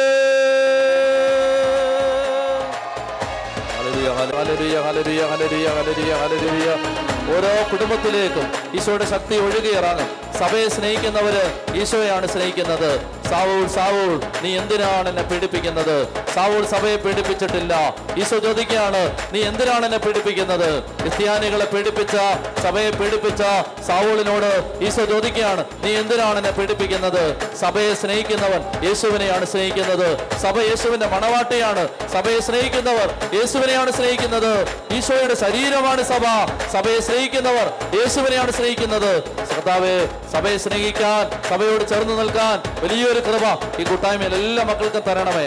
ഹാലലുയ ഹാലലുയ ഹാലലുയ ഹാലലുയ ഹാലലുയ ഹാലലുയ ഹാലലുയ ഹാലലുയ ഹാലലുയ ഹാലലുയ യേശുവേ നന്ദി നന്ദി നന്ദി നന്ദി നന്ദി നന്ദി നന്ദി നന്ദി നന്ദി നന്ദി. കരങ്ങൾ ഉയർത്ത് കൈയടിച്ച്. ഇരിക്കാം ഇരിക്കാം. താവ് വലിയ വിടുതലുകൾ കൂട്ടായ്മയിൽ തരുന്നുണ്ട്. നിങ്ങൾ നന്നായിട്ട് വചനം സ്വീകരിക്കുക വചന ഹൃദയത്തിലേക്ക് ഏറ്റെടുക്കുക പ്രാർത്ഥിക്കുക. വിടുതൽ കിട്ടും. കാരണം ദൈവത്തിന്റെ സ്വരം കേൾക്കുന്നിടത്ത് അനുഗ്രഹമുണ്ട്. അതുകൊണ്ട് കർത്താവ് വെളിപ്പെടുത്തി തരുന്ന കാര്യങ്ങൾ സ്വീകരിക്കുക വിശ്വസിക്കുക ഏറ്റെടുക്കുക. അപ്പോൾ അതിനാൽ തന്നെ വിടുതൽ കിട്ടും. അതിനാൽ തന്നെ. അപ്പം നമുക്ക് വിചാരിക്കരുത് ഞങ്ങളുടെ രോഗവുമായി ബന്ധപ്പെട്ട വചനമല്ലല്ലോ പറയുന്നത്. ഞങ്ങളുടെ കടബാധ്യതയുമായി അങ്ങനെ നിങ്ങൾ ചിന്തിക്കരുത്. എൽ സാൽവദോർ ജയിലിൽ തടവിൽ കിടന്ന ഒരു മനുഷ്യനെ തൊട്ടത് രണ്ട് കോറിന്തോസ് പന്ത്രണ്ട് അമ്പത്തിരണ്ട് ആ വചനമാണ്. കേട്ടാൽ മതി കേട്ടാൽ മതി. വായിക്കണ്ട. അവസാന കാഹളം മുഴങ്ങുമ്പോൾ നാം എല്ലാവരും കണ്ണിമയ്ക്കുന്ന വേഗത്തിൽ രൂപാന്തരപ്പെടും. അയാളുടെ പ്രശ്നം അയാൾ മകനെ കാണാൻ പറ്റാത്ത വേദനയെ കരഞ്ഞുകൊണ്ടിരിക്കുകയായിരുന്നു. അയാളുടെ പ്രശ്നമായിട്ട് ആ വചനത്തിന് ഒരു ബന്ധമില്ല പക്ഷേ ആ വചനം വായിച്ച ആ മാനുവൽ റിവേരോ എന്ന് പറയുന്ന ഒരു മനുഷ്യനാണ് എൽ സാൽവദോർ ജയിലിൽ യേശു ക്രിസ്തുവിനെ കൊണ്ടുവരുന്നത്. അയാളുടെ പ്രശ്നമായിട്ട് അതിനൊരു ബന്ധമില്ല പക്ഷേ വചനം അതുകൊണ്ട് നിങ്ങൾ ചിന്തിക്കരുത്. ഞങ്ങളുടെ കടബാധ്യതയായിട്ട് അച്ഛൻ പറയുന്ന വചനത്തിനൊരു ബന്ധമില്ലല്ലോ ഞങ്ങളുടെ പൈശാചിക അടിമത്തമായിട്ട്. ഇങ്ങനെ വചനം കേട്ടാൽ മതി. ഏത് വചനമാണെന്നൊന്നുമില്ല വചനം കേട്ടാൽ മതി. എനിക്ക് എന്റെ ജീവിതത്തിലുണ്ടായ ആദ്യത്തെ അനുഭവം അതാണ്. ഞാൻ ജയ്പൂരിൽ ധ്യാനത്തിന് ജയ്പൂർ എന്ന് പറയുന്ന സ്ഥലത്ത് ശുശ്രൂഷയുടെ ആദ്യ കാലങ്ങൾ എന്ന് പറഞ്ഞാൽ അച്ഛനായിട്ട് ആദ്യത്തെ കൊല്ലം. അന്ന് ജയ്പൂരിൽ ധ്യാനിപ്പിക്കാൻ പോയി. പോയത് എന്നെ വിളിച്ചൊന്നുമല്ല. വലിഞ്ഞു കയറി പോയതല്ല. മറിച്ച് വേറൊരു അച്ഛനെ വിളിച്ചിരുന്നത്. ആ അച്ഛൻ മദ്രാസിൽ വന്ന് കുടുങ്ങിപ്പോയി. അച്ഛന് ജയ്പൂരിലേക്ക് വരാൻ പറ്റാത്തതുപോലെ അച്ഛനൊരു അസ്വസ്ഥതയുണ്ടായി. അച്ഛൻ കിടപ്പിലായി. അങ്ങനെ ആ സമയത്ത് അവർ വേറെ ആരെയും കിട്ടാത്തത് കൊണ്ട് എന്റെ കൂട്ടുകാരനായിരുന്നു മറ്റേ അച്ഛൻ. അപ്പോൾ എന്നെ വിളിച്ചിട്ട് പറഞ്ഞു എന്തെങ്കിലും ആരെങ്കിലും ഉണ്ടോ? ഞാൻ പലരുടെയും പേര് പറഞ്ഞു. അവസ തലേ ഇപ്പോൾ പിറ്റേ ദിവസം ചെല്ലണം. ഞായറാഴ്ച പിറ്റേ ദിവസം ഞായറാഴ്ചയാണ്. ശനിയാഴ്ച എന്നെ വിളിക്കുന്നത്. അപ്പം ഞാൻ പറഞ്ഞു ആരുമില്ല. ആര് വരാനാ? ആരെങ്കിലും ഉണ്ടോ ഈ ഞാൻ പറഞ്ഞു പലരുടെയും പേര് പറഞ്ഞു അവരെല്ലാം വിളിച്ചു ആരും ഫ്രീ അല്ല ആരും തയ്യാറല്ല. അവസാനം അച്ഛൻ പറഞ്ഞു നിന്നെ ആർക്കും അറിയത്തില്ലല്ലോ. അപ്പോൾ അതുകൊണ്ട് നീ ധ്യാനഗുരു വന്ന് ഞാൻ ഇവിടെ എല്ലാം പറഞ്ഞേക്കാം. നീ വരാൻ പറഞ്ഞു. ഞാൻ നീ ഭയങ്കര ധ്യാനഗുരു ആണെന്നാണ് ഇവിടെ പറയാൻ പോകുന്നത്. നീ അങ്ങ് വന്നിട്ട് ഒന്നും അറിയാത്ത പോലെ അറിയാ അറിയാത്ത പോലെ അങ്ങ് നിന്നാൽ മതി. അങ്ങനെയൊക്കെ നീ നീ സീരിയസ് ആയിട്ട് ആരോടും മിണ്ടാന്ന് പണ്ട സീരിയസ് ആയിട്ടൊക്കെ നിന്നാൽ മതി. അങ്ങനെയാണ് ഞാൻ പോകുന്നത്. ഫ്ലൈറ്റ് ടിക്കറ്റൊക്കെ എടുത്തു തന്നു. അങ്ങനെ ആദ്യമായിട്ട് ഫ്ലൈറ്റ് കയറുകയാണ്. അതൊക്കെ ഓർത്തപ്പോൾ ഞാൻ പോകാമെന്ന് വിചാരിച്ചന്ന് വിമാനത്തിൽ കയറാമല്ലോ ധ്യാനിപ്പിച്ചില്ല സ്ഥലമില്ല. വിമാനത്തിൽ കയറാമല്ലോ എന്നൊക്കെ ഓർത്തിട്ട്. കാരണം അവർക്ക് അപ്പം തന്നെ ആളെ വേണം. അങ്ങനെയാണ് ഞാൻ പോകുന്നത്. അച്ഛനായിട്ട് ആദ്യത്തെ കൊല്ലം. മൂന്നാൽ മാസമേ ഉള്ളൂ അച്ഛനായിട്ട്. ഒക്കെ അങ്ങനെയാണ്. ചിലർ ഏത് അപകട നിലയും സ്വീകരിക്കാൻ തയ്യാറുള്ളവരാണ്. അവർക്ക് പേടിയില്ല. റിസ്ക് എടുക്കാൻ പറ്റുന്നവരാണ്. അതുകൊണ്ട് അങ്ങനെ വിളിച്ചിട്ട് ഞാൻ അവിടെ ചെന്നിട്ട് എനിക്ക് വല്ലതും അറിയാവോ? അഞ്ച് ദിവസത്തെ ധ്യാനമാണ്. ഈ ധ്യാനിപ്പിക്കുന്നവരുടെ ടെക്നിക്കുകളോ വിദ്യകളോ ഒന്നും എനിക്കറിയാൻ പാടില്ല. ഞാൻ ഇത് ഞാനിങ്ങനെ ബൈബിൾ തുറന്നിട്ട് ഇത് വായിച്ചിട്ട് എന്താണ്ടൊക്കെയോ പറഞ്ഞു. രണ്ടൊക്കെ പറഞ്ഞു. എന്താ പറഞ്ഞതെന്നോ ഒന്നും ഓർമ്മയില്ല. ബൈബിൾ എടുക്കുക എനിക്ക് കുറച്ച് പരിചയമുള്ള കാര്യങ്ങളൊക്കെ വായിക്കുക എന്നിട്ട് അവരോട് അഞ്ച് കാര്യങ്ങൾ നിങ്ങളോട് ഞാൻ പറയാൻ പോവാണെന്നൊക്കെ പറഞ്ഞിട്ട് ചുമ്മാ പറഞ്ഞേ. എന്ത് സംഭവിച്ചെന്നറിയാമോ അവിടുന്ന് ഞാൻ ഒന്നാമത്തെ സംഭവിച്ചത് ഞാൻ അവിടുന്ന് പരിക്കില്ലാതെ രക്ഷപ്പെട്ടു. രണ്ടാമത് സംഭവിച്ചത് ഞാൻ നാട്ടിൽ വന്നു കഴിഞ്ഞിട്ട് എനിക്കൊരാൾ ഒരു കത്തയച്ചു ദീർഘമായ ഒരു കത്ത്. ആ കത്തിനകത്ത് അദ്ദേഹം എഴുതിയിരുന്നു അച്ഛാ ഒത്തിരി സന്തോഷമുണ്ട്. അച്ഛനെ ആദ്യമായിട്ടാണ് ഞാൻ കാണുന്നത്. പരിചയപ്പെടാൻ പറ്റിയല്ലോ സന്തോഷം. എന്നൊക്കെ പറഞ്ഞ് വലിയ കാര്യങ്ങൾ എഴുതിയിരിക്കും എന്നിട്ട് അതേ എഴുതുകയാണ്. ഞാൻ ഈ ധ്യാനം കഴിഞ്ഞ് ആദ്യം ചെയ്തത് എന്റെ ഓഫീസിലേക്ക് ചെന്ന് എന്റെ കമ്പ്യൂട്ടറിൽ നിറയെ അശ്ലീല ചിത്രങ്ങളുണ്ടായിരുന്നു. അതെല്ലാം ഞാൻ ഡിലീറ്റ് ചെയ്തു. ഞാൻ ഇനി അത് കാണില്ലെന്ന് തീരുമാനിച്ചു. എന്റെ കണ്ണുകളെ വിശുദ്ധമായിട്ട് സൂക്ഷിക്കാൻ കർത്താവ് എനിക്ക് കൃപ തന്നു. ഒത്തിരി നന്ദി എന്നൊക്കെ പറഞ്ഞൊരു കത്ത്. ഞാൻ അന്തിച്ചു പോയി. കാരണം ഞാൻ അതിനെക്കുറിച്ചൊന്നും പറഞ്ഞിട്ടില്ല. കുംഭസാരത്തിന് പോലും ഞാൻ അവരെ ഒരുക്കിയിട്ടില്ല. ഞാൻ ഒന്നും പറഞ്ഞിട്ടില്ല. അശ്ലീലം കാണരുതെന്നോ നിങ്ങൾ വീട്ടിൽ അത് വായിച്ചു കളയണമെന്നോ ഒന്നും ഞാൻ പറഞ്ഞിട്ടില്ല. അന്ന് എനിക്കൊരു കാര്യം മനസ്സിലായി. വചനം പ്രസംഗിച്ചാൽ മതി. ദൈവമാണ് എല്ലാം ചെയ്യുന്നത്. വചനം നമ്മൾ പറഞ്ഞാൽ മതി. കർത്താവാണ് ചെയ്യുന്നത്. ഇപ്പോഴും എന്റെ കയ്യിൽ ആ മെയിലുണ്ട്. ആ അതേ അയച്ച ആ മെയിൽ ഇപ്പോഴും ഉണ്ട്. പ്രിന്റഡ് മെയിലാണ്. അത് എന്റെ കയ്യിൽ ഇപ്പോഴും ഉണ്ടത്. എന്റെ ആദ്യം എനിക്ക് കിട്ടുന്ന സാക്ഷ്യമാണത്. എന്റെ ശുശ്രൂഷ ജീവിതത്തിലെ ആദ്യത്തെ സാക്ഷ്യമാണത്.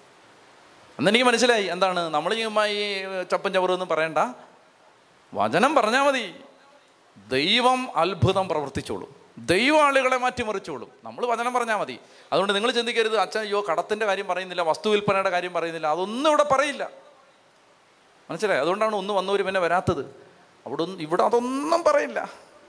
ഇവിടെ പറയുന്നത് വചനം മാത്രമേ പറയൂ. അത് പറയുമ്പോൾ നിങ്ങൾക്ക് ആവശ്യമുള്ളത് ദൈവം തന്നോളും. ചതി പറഞ്ഞേ ഹല്ലേ ലുയാ ചതി പറഞ്ഞേ ഹല്ലേ ലുയാ ഹല്ലേ ലുയാ ഹല്ലേ ലുയാ അതുകൊണ്ട് ഈ വചനം ഇവിടെ പ്രഘോഷിക്കപ്പെടുന്ന വചനങ്ങൾ ശ്രദ്ധിച്ച് കേൾക്കുക ശ്രദ്ധിച്ച് കേട്ടിട്ട് അത് സ്വീകരിക്കുക പ്രാർത്ഥിക്കുക. ദൈവം ബാക്കി ചെയ്തോളൂ. ഇനി നമ്മൾ ഈ അധ്യായത്തിൽ പതിനാറാം അധ്യായത്തിൽ നമുക്ക് കിട്ടും. അടുത്തോ നിങ്ങൾ നമ്മൾ വിസ്തുർബാന കുറച്ച് കഴിഞ്ഞിട്ടാണ്. അപ്പോൾ ഇപ്പോൾ ഇതങ്ങ് തീർക്കാൻ തീർക്കാൻ പോവാണ് ഈ വിഷയം. അപ്പോൾ ഇനി അല്ലെങ്കിൽ സമയം കിട്ടില്ല. വേഗം ശ്രദ്ധിച്ചിരിക്കും പതിനാറാം അധ്യായം എന്തെങ്കിലും തീർക്കണം. അപ്പോൾ ഈ പതിനാറാം അധ്യായത്തിൽ മൂന്ന് വെളിപ്പെടുത്തലുകളാണ്. എന്തൊക്കെയാണ്? ഒന്ന് ഒന്നാമത്തെ പറയാമോ? രണ്ട് വെളിപ്പെടുത്തൽ ഇപ്പോൾ പറഞ്ഞു കഴിഞ്ഞു. പറയുന്നവർക്ക് സമ്മാനം തരാം. മൂന്ന് വെളിപ്പെടുത്തലാണ് പതിനാറാം അധ്യായം തരുന്നത്. അറിയാവുന്ന ഒരു കൈ വെക്കണം പറയണം. തെറ്റ് പറഞ്ഞാൽ നിങ്ങൾക്ക് ഇടിയുണ്ട്. നെഗറ്റീവ് മാർക്കുണ്ട് മൂന്ന് വെളിപ്പെടുത്തലാണ് ഈ അധ്യായം തരുന്നത്. മൂന്ന് പ്രധാനപ്പെട്ട വെളിപ്പെടുത്തൽ. ഒന്ന് നിങ്ങൾ പറയില്ലെന്ന് എനിക്കറിയാം. ഒന്ന് യേശു ആരാണ്? ഐഡന്റിറ്റി ഓഫ് ജീസസ് യേശു ആരാണ്? അവൻ ജീവനുള്ള ദൈവത്തിന്റെ പുത്രനായ ക്രിസ്തുവാണ്. രണ്ടാമത്തെ വെളിപ്പെടുത്തൽ സഭ എന്താണ്? അതിനെക്കുറിച്ച് നമ്മൾ പഠിച്ചല്ലോ. പത്രോസ് ആകുന്ന പാറമേൽ പണിയപ്പെട്ടതാണ് സഭ. നരക കവാടങ്ങൾ അതിനെതിരെ പ്രബലപ്പെട്ടില്ല. മൂന്നാമത്തെ വെളിപ്പെടുത്തൽ എന്താണ് ശിഷ്യത്വം? യേശുവിന്റെ ശിഷ്യനായിരിക്കുക എന്നാൽ എന്താണ് അർത്ഥം? അതിനെക്കുറിച്ച് കൃത്യമായി വെളിപ്പെടുത്തൽ തരുന്ന അധ്യായമാണ് പതിനാറാം അധ്യായം. അതുകൊണ്ട് അതാണ് നമ്മൾ ഇനി ചിന്തിക്കാൻ പോകുന്നത്.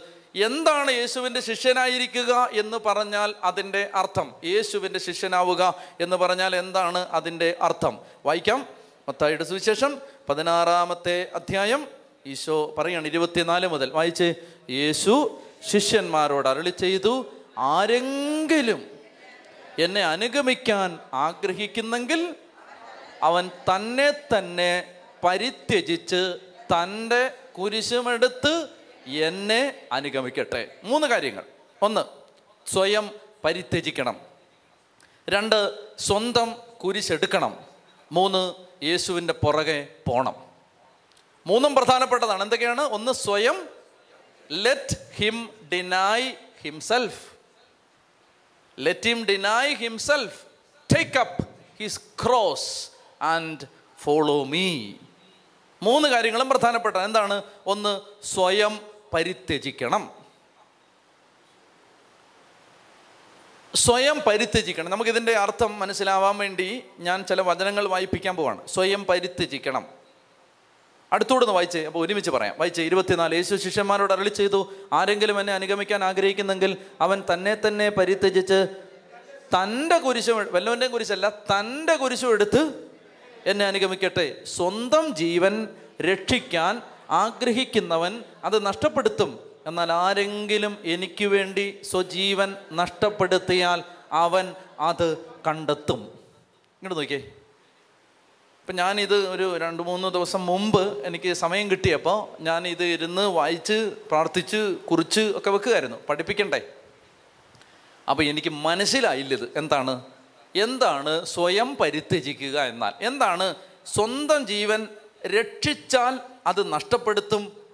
നഷ്ടപ്പെടുത്തിയാൽ അത് കണ്ടെത്തും? ഞാനിങ്ങനെ വീണ്ടും വീണ്ടും വീണ്ടും വീണ്ടും വായിച്ചു ആലോചിച്ചു കർത്താവ് എന്താ അതിന്റെ അർത്ഥം? എനിക്ക് മനസ്സിലായില്ല. അങ്ങനെ മനസ്സിലാവാതെ വരുന്ന സന്ദർഭങ്ങളിൽ ഞാൻ എന്നാ ചെയ്യുന്നത് വെച്ചാൽ അത് ഇടും. എന്നിട്ട് മനസ്സിലാവുന്നതിലേക്ക് അങ്ങ് പോവും. അത് അവിടെ ഇട്ടേക്ക്. വിട്ടെന്ന് പറഞ്ഞാൽ ഒന്നോ രണ്ടോ ദിവസം കഴിയുമ്പോൾ അത് മനസ്സിലാവും. അതാണ് അതിന്റെ ടെക്നിക്ക് ട്രേഡ് സീക്രട്ടാണ് നിങ്ങൾ പാവങ്ങളായതുകൊണ്ട് പറഞ്ഞു തരികയാണ്. എന്താണ്? ഒരു കാര്യം മനസ്സിലായില്ലെങ്കിൽ അതിനുവേണ്ടി പിന്നീട് വൈകുന്നേരം വരെ ഇരുന്ന് സമയം കളയരുത്. അത് അങ്ങ് ഇട്ടേക്കണം. അത് എന്തിനാണ്? കർത്താവ് ഇത് കർത്താവാണല്ലോ ഇത് പറഞ്ഞത്. അതുകൊണ്ട് കർത്താവ് ഇത് മനസ്സിലാക്കി തന്നിരിക്കും. ഇപ്പൊ കർത്താവിന് ഇത് പറഞ്ഞു തരാൻ ഉദ്ദേശമില്ല. ചിലപ്പോൾ നാളെ ഒരു അനുഭവം തന്നിട്ടായിരിക്കും ഇത് പഠിപ്പിക്കാൻ പോകുന്നത്. അപ്പോൾ അതുകൊണ്ട് അത് അവിടെ ഇട്ടേക്കണം. ചില കാര്യങ്ങൾ ചില അനുഭവത്തിൽ നിന്നേ പഠിക്കൂ. അങ്ങനെയുണ്ട് അതിനാണ് ദൈവം സഹനം തരുന്നത്. ചില കാര്യങ്ങൾ നിങ്ങൾ അത് അത് മനസ്സിലാക്കിയിരിക്കണം. എന്താണെന്ന് പറഞ്ഞാൽ ഇവിടെ ഇപ്പം ഞാനാവട്ടെ വിലസനച്ചനാവട്ടെ ആദർശച്ചനാവട്ടെ ആരെങ്കിലും ആവട്ടെ. അവരൊരു കാര്യം പ്രസംഗിക്കുന്നുണ്ടെങ്കിൽ ആ പ്രസംഗിക്കുന്നത് നിങ്ങളുടെ ഹൃദയത്തെ തൊടുന്നുണ്ടെങ്കിൽ നിങ്ങൾ കൂട്ടിക്കോണം. ആ കാര്യം പഠിക്കാൻ വേണ്ടി അവർ ഒരു സഹനത്തിലൂടെ കടന്നുപോയിട്ടുണ്ട് ഇതൊരു വലിയ സത്യമാണ്. അതായത് എന്ത് കാര്യം ഞാൻ എനിക്ക് പതിനഞ്ച് വർഷത്തെ എന്റെ ജീവിതം തിരിഞ്ഞു നോക്കുമ്പോൾ എനിക്കറിയാൻ പറ്റും ഞാൻ അനേക വചന സത്യങ്ങൾ പഠിച്ചത് കുഞ്ഞു കുഞ്ഞു കുഞ്ഞു കുഞ്ഞു സഹനങ്ങളിലൂടെയാണ്. ആ സഹനം വന്നപ്പോഴാണ് അയ്യോ ഈ വചനത്തിന്റെ അർത്ഥം ഇതാണല്ലോ എന്ന് പിടികിട്ടിയത്. അത് അച്ചട്ടാണ്. അപ്പോൾ അതുകൊണ്ട് കർത്താവ് ഇപ്പോൾ ഇത് പഠിപ്പിക്ക തരുന്നില്ല എന്ന് പറഞ്ഞാൽ അതിന്റെ അർത്ഥം എനിക്ക് ഉറപ്പാണ്. നാളെ എന്തെങ്കിലും ഒരു കുഞ്ഞ് കാര്യം കാണിച്ചു തന്നിട്ട് കർത്താവ് പറഞ്ഞു തരും ഇതാണ് അതിന്റെ അർത്ഥം. അപ്പോൾ ഞാൻ വെയിറ്റ് ചെയ്തു. അവിടെ കിടക്കണമെന്ന് വിചാരിച്ചു. ഇന്ന് രാവിലെയാണ് എനിക്കത് പറഞ്ഞു തന്നത്. അതെന്തെന്ന് ഞാൻ പറയാം? ഇന്ന് ഇതാണ്. സ്വന്തം ജീവൻ നഷ്ടപ്പെടുത്തുന്നവൻ അത് കണ്ടെത്തും. രക്ഷിക്കുന്നവൻ അത് നഷ്ടപ്പെടുത്തും. അപ്പം നമ്മൾ സാധാരണ വിചാരിക്കുന്നത് എന്താണ്? നമ്മൾ കർത്താവിന് വേണ്ടി കർത്താവെ ഞാൻ മരിക്കാൻ തയ്യാറാണ്. അപ്പോൾ ഒരാൾ നമ്മളെ യേശുവിനെ പറഞ്ഞതിന്റെ പേര് കൊല്ലുന്നു. അപ്പം നമുക്ക് നിത്യജീവൻ കിട്ടുന്നു. അതല്ല ഇവിടുത്തെ അർത്ഥം. അതുകൊണ്ട് പക്ഷെ അതല്ല അർത്ഥം. അർത്ഥം എന്താണ്? നമ്മളെപ്പോഴും നമ്മുടെ ജീവനെ അസേർട്ട് ചെയ്യാൻ ഇഷ്ടമുള്ളവരാണ്. എന്തൊക്കെ ജീവനാണ് നമുക്കുള്ളത്? നമുക്ക് മൂന്ന് ടൈപ്പ് ജീവനുണ്ട്. ഒന്ന് ഫിസിക്കൽ ലൈഫുണ്ട് ശരീരത്തിന്റെ ജീവൻ biological life vegetative life biological life physical life ശാരീരിക ജീവൻ നമുക്കുണ്ട്. രണ്ട് നമുക്കുള്ളത് മാനസിക ജീവനുണ്ട്. സോൾ ലൈഫുണ്ട് സോൾ ലൈഫ് പിന്നെ നമുക്കുള്ളത് സ്പിരിച്വൽ ലൈഫുണ്ട് നമ്മുടെ നിത്യജീവൻ ആത്മീയ ജീവൻ. നിങ്ങൾ ശ്രദ്ധിച്ചേ? അതായത് ഇപ്പോൾ ഒരാൾ വന്നിട്ട് ഇപ്പോൾ എന്നെ ഒരപ്പോൾ ഞാൻ നിന്നെ ഇങ്ങനെ അടിക്കാൻ വരും ഇപ്പം ഞാനായതുകൊണ്ടാണ് ഇവൻ അടങ്ങിയിരുന്നത്. കാരണം ഞാൻ അടിക്കത്തില്ലെന്നറിയാം. മനസ്സിലായില്ലേ? ഇപ്പോൾ വന്നിട്ട് ഇങ്ങനെ ഇങ്ങനെ അടിക്കാൻ തുടങ്ങിയ ഇങ്ങനെ അടിക്കാൻ ആ അതാണ്. നീ ഇപ്പോൾ കാണിച്ച പോലെ ഒന്നുകൂടെ കാണിക്കണം. എന്റെ പേര് നിന്നെ ശിക്ഷിക്കില്ല. ആ കണ്ടോ? എന്താണ് ഇവൻ കാണിച്ചത്? ഞാനിവനെ അടിക്കാൻ ചെന്നപ്പോൾ ഇവനിങ്ങനെ ഒഴിഞ്ഞു മാറാൻ നോക്കി. ഒഴിഞ്ഞു മാറുക എന്ന വ്യാജേന എന്നെ തടയാൻ നോക്കി. ശരിക്കും പറഞ്ഞാൽ ഡിഫൻസ് ആണിത് എന്താണത്? എന്റെ ഫിസിക്കൽ ലൈഫിനെ ഇവൻ അറ്റാക്ക് ചെയ്യാൻ വരികയാണ്. വരുമ്പോൾ ഞാൻ എന്ത് ചെയ്യുന്നു? ഓട്ടോമാറ്റിക്കായിട്ട് വരില്ല? ഇങ്ങനെ അടിക്കാൻ ആ കണ്ടോ? ഇങ്ങനെ ഓർക്കപ്പുറത്ത് അടിക്കാൻ വരുന്ന സമയത്ത് ഇവിടെ ഇച്ചിരി ദശയുണ്ട്. അതുകൊണ്ട് അങ്ങ് തടയാൻ നോക്കി. മനസ്സിലായില്ലേ? മുഖത്തടിക്കാൻ വന്നാണ്. അപ്പോൾ അതിങ്ങനെ നമ്മളങ്ങനല്ലേ ക- വീ- വീഴാൻ തുടങ്ങുന്ന സമയത്ത് തന്നെ തല ഇടിക്കാതിരിക്കാൻ നമ്മൾ ഇവിടെ കൈ കുത്തുവോ അങ്ങനെ എന്തെങ്കിലും ചെയ്യും. ഫിസിക്കൽ ലൈഫ് നഷ്ടപ്പെടാതിരിക്കാൻ വേണ്ടി നമ്മൾ എന്ത് ചെയ്യും? ഡിഫെൻഡ് ചെയ്യും. നമ്മുടെ ഒരു നാച്ചുറൽ ടെൻഡൻസിയാണിത് ഇതുപോലെ തന്നെയാണ് സോൾ ലൈഫ് എന്ന് പറഞ്ഞാൽ എന്താണ്? ഇപ്പോൾ എല്ലാവർക്കും ആഗ്രഹമുണ്ട്. എന്താണ്? നമ്മളെല്ലാവരെയും കുറിച്ച് നല്ല വാക്ക് പറയണം? ഇവിടെ ഇരിക്കുകയാണ്. എന്ന് വെച്ചാൽ ഇപ്പോൾ ഇത് തമിഴ് ബൈബിളാണ് അല്ലേ? എവിടുന്നാണ് വരുന്നത്? തൂത്തുട്ടി തൂത്തൂർ തൂത്തൂർ എന്നാണ് ചേച്ചി വരുന്നത്. ആരും അറിയാതെ വന്നൊന്നുമല്ലല്ലോ അല്ലേ? കുഴപ്പമൊന്നുമില്ലല്ലോ? ഇല്ല. ഏ ആകെ. ഏ ഓക്കെ. ആ അല്ല അല്ല അങ്ങനല്ല. ഇനിയിപ്പോൾ നാളെ ചേച്ചി ചിലപ്പോൾ ബൈക്ക് ഉണ്ടെങ്കിലും ക്യാമറ കിട്ടും. അപ്പോൾ അന്നേരം ഇത് കണ്ടിട്ട് ഏ കോതമംഗലത്ത് പോകാമെന്ന് പറഞ്ഞ് ഇറങ്ങിയിട്ടേ. വേറ്റിനാട് വന്നൊന്നും അല്ലല്ലോ അല്ലേ? അല്ല ഓക്കെ. അപ്പോൾ ഇങ്ങോട്ട് നോക്കിയേ. അപ്പോൾ ഈ തമിഴ് ബൈബിളുമായിട്ടിരിക്കുകയാണ്. ചേച്ചി തമിഴ് ബൈബിളുമായിട്ടിരിക്കുമ്പോൾ ഞാനിത് കണ്ടു. ചേച്ചി തമിഴ് ബൈബിളാണ് വായിക്കുന്നത്. അപ്പം ഞാൻ പറഞ്ഞു ചേച്ചി മലയാളം ബൈബിൾ വായിച്ചാൽ മനസ്സിലാവാത്തതുകൊണ്ടായിരിക്കും തമിഴ് ബൈബിൾ വായിക്കുന്നത് അപ്പോൾ ചേച്ചി ഇത്രയും സ്ട്രെയിൻ എടുത്ത് ഇത് പഠിക്കാനിരിക്കുന്നുണ്ടല്ലോ. എനിക്ക് വളരെ സന്തോഷമായി ഒത്തിരി സന്തോഷം. സന്തോഷം. ദൈവം അനുഗ്രഹിക്കട്ടെ ഇതൊരു അഭിനന്ദനമാണ്. ആണോ? ഞാനിവിടെ ഉണ്ട് കേട്ടോ. ഹലോ ഹാ ഇപ്പം ഇതൊരു അഭിനന്ദനമാണോ ഇത് ഈ ചേച്ചിയെ ഇന്ന് ഒത്തിരി സങ്കടങ്ങൾ മറക്കാൻ സഹായിക്കും. ഈ അഭിനന്ദനം ഇല്ലേ? ഇല്ലേ? സഹായിക്കും. അതായത് അച്ഛൻ ഒരു നല്ല വാക്ക് പറഞ്ഞു. അപ്പം നമ്മൾ എന്താ ചെയ്യും? നമ്മൾ ഇത് അറിയാതെ പ്രതീക്ഷിക്കുന്നുണ്ട്. എന്താണ്? നമ്മളെക്കുറിച്ച് മറ്റുള്ളവർ നല്ല വാക്ക് പറയണം. ഇത് നമ്മൾ നമ്മുടെ സോൾ ലൈഫ് മാനസിക ജീവന്റെ ഭാഗമാണിത്. ആ ജീവൻ നമുക്ക് ശരീരത്തിന് ആരോഗ്യം കിട്ടുന്ന പോലെ അടിയൊന്നും കിട്ടാതിരിക്കാൻ പ്രൊട്ടക്റ്റ് ചെയ്യുന്ന പോലെ തന്നെ നമുക്ക് നല്ല വാക്ക് കേൾക്കണം. എല്ലാവരും നമ്മൾ നമ്മളെക്കുറിച്ച് നല്ലത് പറയണം. പിന്നെ ആരും നമ്മളെക്കുറിച്ച് കുറ്റമൊന്നും പറയാൻ പാടില്ല. നമുക്ക് എവിടെ ചെന്നാലും നല്ല സീറ്റൊക്കെ തരണം. ഇങ്ങനെ ഒരു ആഗ്രഹം നമ്മുടെ മനസ്സിൽ കിടപ്പുണ്ട്. മനസ്സിലായോ? ഇതാണ് സോൾ ലൈഫ് എന്ന് പറഞ്ഞാൽ മാനസിക ജീവൻ നമുക്ക് മാനസിക സന്തോഷം കിട്ടാൻ നമ്മളെപ്പോഴും ആഗ്രഹിച്ചുകൊണ്ടിരിക്കുന്നു. അന്നേരമാണ് ഒരാൾ യൂട്യൂബിലൂടെ അനിലച്ചനെ തെറി വിളിക്കുന്നത്. തെറി വിളിക്കുമ്പോൾ നമ്മൾ എന്ത് ചെയ്യുന്നു നാളെ യൂട്യൂബിൽ വന്നിട്ട് അയാൾ പറഞ്ഞ എല്ലാം തെറ്റാണ്. അയാൾ ശരിയല്ല പറയുന്നത്. ഞാൻ അങ്ങനെ ചെയ്തിട്ടില്ല എന്ന് പറഞ്ഞ് ഞാൻ ഡിഫെൻഡ് ചെയ്യുമ്പോൾ ഞാൻ ഈ മാനസിക ജീവനെ സംരക്ഷിക്കാൻ ശ്രമിക്കുകയാണ്. ഈശോ എന്താ പറയുന്നത്? നീ സംരക്ഷിക്കാൻ ഒന്നും പോകണ്ട അത് പോട്ടെ. നിന്റെ സൽപ്പേര് പോട്ടെ. നിനക്ക് രണ്ട് അടി കിട്ടട്ടെ. നിനക്കല്ല എനിക്ക് രണ്ട് അതും തമിഴാണ്. ഏ നിനക്ക് നല്ല ആശീർവാദം കിട്ടട്ടെ. എനിക്ക് രണ്ടടി കിട്ടട്ടെ. എനിക്ക് രണ്ടടി കിട്ടട്ടെ. കർത്താവ് പറയാണ് എനിക്ക് രണ്ടടി കിട്ടട്ടെ. നീ കർത്ത ഈശോ എന്റെ അടുത്ത് പറയാണ് എടാ നീ രണ്ടടി കൊള്ളു. അപ്പം നിന്റെ ഫിസിക്കൽ ജീവൻ എന്ത് ചെയ്യും? നഷ്ടപ്പെടും. രണ്ടടി കൊള്ളുമ്പോൾ ശരീരത്തിന് വേദന എടുക്കില്ലേ? അപ്പം നിന്റെ ജീവൻ നീ നഷ്ടപ്പെടുത്തുകയാണ്. നിന്നെക്കുറിച്ച് വല്ലവരും പത്ത് അപവാദം പറയുമ്പോൾ നീ നിന്റെ ജീവൻ നഷ്ടപ്പെടുത്തുകയാണ്. നഷ്ടപ്പെടട്ടെ. അപ്പോൾ നിന്നിൽ എന്റെ ജീവൻ വെളിപ്പെടും. മനസ്സിലായോ? എന്റെ ജീവൻ നിന്നിൽ വെളിപ്പെടണമെങ്കിൽ നിന്റെ ജീവൻ മരിക്കണം. ഇതാണ് നീ നിന്റെ ജീവൻ നഷ്ടപ്പെടുത്തിയാൽ നീ അത് കണ്ടെത്തും. നീ നിന്റെ ജീവൻ സംരക്ഷിക്കുക. എന്നെക്കുറിച്ച് ആരും അപാകതൊന്നും പറയാൻ പാടില്ല. എന്നെക്കുറിച്ച് എല്ലാവരും നല്ലത് മാത്രം പറഞ്ഞുകൊണ്ടിരിക്കണമെന്ന് പറഞ്ഞാൽ നിന്നിൽ എന്റെ ജീവൻ പുറത്തു വരില്ല. മനസ്സിലായോ? ഇനി ചില വാക്യങ്ങൾ വായിച്ച് ഇപ്പോൾ ഇനി വേഗം പിടിയിട്ട് ഇത് എങ്ങനെ മനസ്സിലായെന്നറിയാം ഇന്ന് രാവിലെ ഞാൻ പള്ളിയിലൊരു മരണം ഉണ്ടായിരുന്നു. അപ്പോൾ ഞാൻ രാവിലെ ആ മരണ വീട്ടിൽ പോയിട്ട് വണ്ടി ഓടിച്ച് വരുന്ന സമയത്ത് ഒരാൾ എന്റെ സ്ഥലത്തൂടെ കയറി വരുന്നു വണ്ടിയിൽ ഇവിടെ ഈ റോഡിലാണ് നമ്മുടെ കൊച്ചു റോഡിൽ ഞാൻ വരേണ്ട സ്ഥലത്തൂടെ വേറൊരാൾ വരുന്നു. ആ ആൾ വണ്ടി ഒതുക്കാനും താല്പര്യമില്ല. അപ്പോൾ സാധാരണഗതി നമ്മൾ സാധാരണ മനുഷ്യരാണെങ്കിൽ എന്നാ ചെയ്യണം? അന്ന് അവനിങ്ങ് വരട്ടെ. എന്റെ നല്ല ജീപ്പുമാണ് അവൻ വന്നാൽ അവനെ ഇടികിട്ടും. ആ സമയത്ത് കർത്താവ് പറഞ്ഞു നിന്റെ ജീവൻ നഷ്ടപ്പെടുത്താൻ പറഞ്ഞു. എന്നിട്ട് നീ ഓടയിലോട്ട് ഇറങ്ങാൻ പറഞ്ഞു. ഇന്ന് രാവിലെയാണ് ഇത് മനസ്സിലായത്. നിന്റെ ജീവൻ നഷ്ടപ്പെടുത്ത് വഴക്കുണ്ടാക്കാൻ നിൽക്കാതെ നീ നിന്റെ ജീവൻ നഷ്ടപ്പെടുത്ത് അപ്പം ഞാൻ ആ സൈഡിലോട്ട് അന്നേരമാണ് ഇത് ക്ലിക്ക് ചെയ്ത് പെട്ടെന്ന് ഈ വചനം. അന്നേരമാണ് പരിശുദ്ധാത്മ പറഞ്ഞു തരുന്നത് ഇതാണ് അതിന്റെ അർത്ഥം. വേഗം ഓടലോട്ട് ഇറങ്ങാൻ പറഞ്ഞു. ഞാൻ ആ സൈഡിലേക്ക് ഇറങ്ങി അയാൾ സന്തോഷത്തോടെ കൈ അണിച്ചിട്ട് പോയി. അപ്പം എന്റെ ജീവൻ ഇന്ന് രാവിലെ ഞാൻ ശകലം അര ശതമാനം നഷ്ടപ്പെടുത്തിയപ്പോൾ തിരിച്ചു വന്നപ്പോൾ മുതൽ എനിക്ക് ഭയങ്കര അഭിഷേകം. എന്താണ്? എന്നിൽ കർത്താവിന്റെ ജീവൻ വെളിപ്പെടാൻ തുടങ്ങി.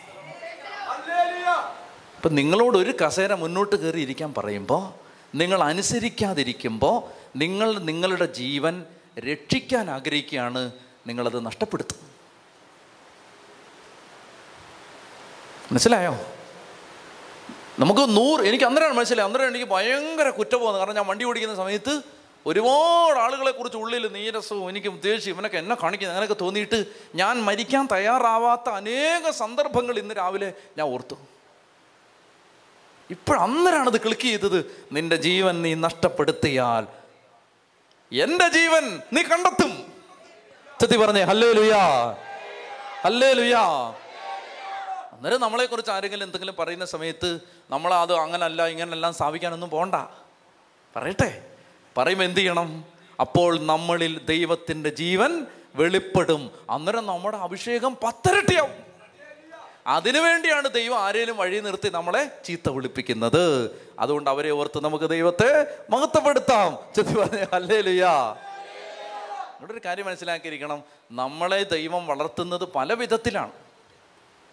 മനസ്സിലായോ? അപ്പം നമ്മൾ ശുശ്രൂഷ ഇപ്പോൾ ദൈവ ശുശ്രൂഷകരാണെങ്കിൽ നമ്മൾ ശുശ്രൂഷ ചെയ്യുന്ന സമയത്ത് നമ്മളറിയാതെ നമ്മളിൽ എന്ത് വരും? അഹങ്കാരം വരും. അന്നേരം ദൈവം വഴിയിൽ ആരെങ്കിലും നിർത്തി നമ്മളെ ചീത്ത വിളിപ്പിക്കും. മനസ്സിലായില്ലേ? അതെന്തിനാണ്? അതിനെന്തിനാണ്? അല്ലെങ്കിൽ നിനക്ക് എന്ത് കിട്ടില്ല? എന്റെ ജീവൻ കിട്ടില്ലട മോനെ. അതുകൊണ്ട് നമ്മൾ മനസ്സിലാക്കിയിരിക്കേണ്ടത് ആരെങ്കിലും നമ്മളെക്കുറിച്ച് നല്ല വാക്ക് പറയുന്നു അപ്പേടിച്ചോണം ഭയപ്പെട്ടോണം അയ്യോ കർത്താവിന്റെ ജീവൻ കിട്ടില്ല. ആരെങ്കിലും നമ്മളെ എപ്പോഴും പുകഴ്ത്തിക്കൊണ്ടിരിക്കുകയാണ്. അച്ഛാ അച്ഛൻ ഭയങ്കര സംഭവമാണ്. അയ്യോ അയ്യോ അയ്യോ അയ്യോ നമുക്ക് കർത്താവിന്റെ ചെയ്യും പത്ത് ചീത്ത പറ എന്നെ. പറയൂ കുറേ ജീവൻ കിട്ടട്ടെ. ഒന്ന് സ്വരം വരുത്തി പറഞ്ഞേ ഹല്ലേ ലുയാ കണ്ടോ നമ്മുടെ കാഴ്ചപ്പാട് യേശുവിന്റെ കാഴ്ചപ്പാട് എന്ത് വ്യത്യാസമുണ്ട്? അല്ലേ? അപ്പോൾ അതുകൊണ്ട് ഈശോ പറയുകയാണ് നിങ്ങൾ നിങ്ങളുടെ ജീവൻ നഷ്ടപ്പെടുത്തിയാൽ നിങ്ങളത് കണ്ടെത്തും. അതുകൊണ്ട് നിങ്ങളുടെ ജീവൻ നിങ്ങൾ രക്ഷപ്പെടുത്താൻ ശ്രമിച്ചാൽ നിങ്ങളത് നഷ്ടപ്പെടുത്തും. അതുകൊണ്ട് ഞാൻ പറയുന്ന അപമാനങ്ങൾ ക്രിസ്ത്യാനി സഹിക്കാൻ തയ്യാറാവണം സഹിക്കാൻ. അതുകൊണ്ട് ഈശോയെക്കുറിച്ച് പറയും കൊല്ലാൻ കൊണ്ടുപോകുന്നവരുടെ മുമ്പിൽ ആടിനെ പോലെ അവൻ മൗനം പാലിച്ചു. അവർ പറഞ്ഞു ഇവൻ മഹാവൃത്തികെട്ടവനാണ് ഇവൻ ചുങ്കക്കാരുടെയും വേശികളുടെയും സ്നേഹിതനാണ്. ഓ ഇവൻ ഭ്രാന്തനാണ്. അവനൊന്നും ഉരിയാടിയില്ല. ആ മിണ്ടിയില്ല. വളരെ പ്രിയപ്പെട്ട സഹോദരങ്ങളെ നമുക്ക് പ്രയാസമാണ് എനിക്കും പ്രയാസമാണ് നിങ്ങൾക്കും പ്രയാസമാണ്. പക്ഷേ നമ്മൾ ഇവിടെ എത്തേണ്ടവരാണ്. നമ്മൾ അവിടെ എത്തിയേ പറ്റൂ. പ്രതികരിക്കാതിരിക്കാൻ നമ്മൾ പഠിച്ചെടുക്കണം. അങ്ങനെ പഠിച്ചെടുക്കണം. കർത്താവിന്റെ അടുത്തു നിന്ന് ഈ കൃപ ചോദിച്ച് ചോദിച്ച് അവർ അങ്ങനെ പറയുന്നു അച്ചോ പറയട്ടെ. അവരിങ്ങനെ പറയുന്നു അച്ചോ പറയട്ടെ. അവരിങ്ങനെ പറയുന്നു അച്ചോ പറയട്ടെ പറയട്ടെ എന്നേ പറയട്ടെ. അപ്പോഴേ എന്നിൽ കർത്താവിന്റെ ജീവൻ വരൂ. കാരണം അപ്പോഴേ ഞാൻ എന്നെ നഷ്ടപ്പെടുത്തു. ഒരു പാത്രത്തിൽ നിന്ന് ഒഴിച്ചു കളഞ്ഞ വെള്ളം പോലെ നമ്മളിലെ നമ്മളെ അങ്ങ് നഷ്ടപ്പെടുത്താതെ കർത്താവിന്റെ ജീവൻ നമ്മളിൽ വരില്ല. നമുക്ക് താഴാൻ മനസ്സില്ല തോക്കാൻ മനസ്സില്ല ആരെങ്കിലും ഒന്ന് തിരുത്തിയാൽ ഉടനെ നമുക്ക് ഭയങ്കര വേദന വരികയാണ്.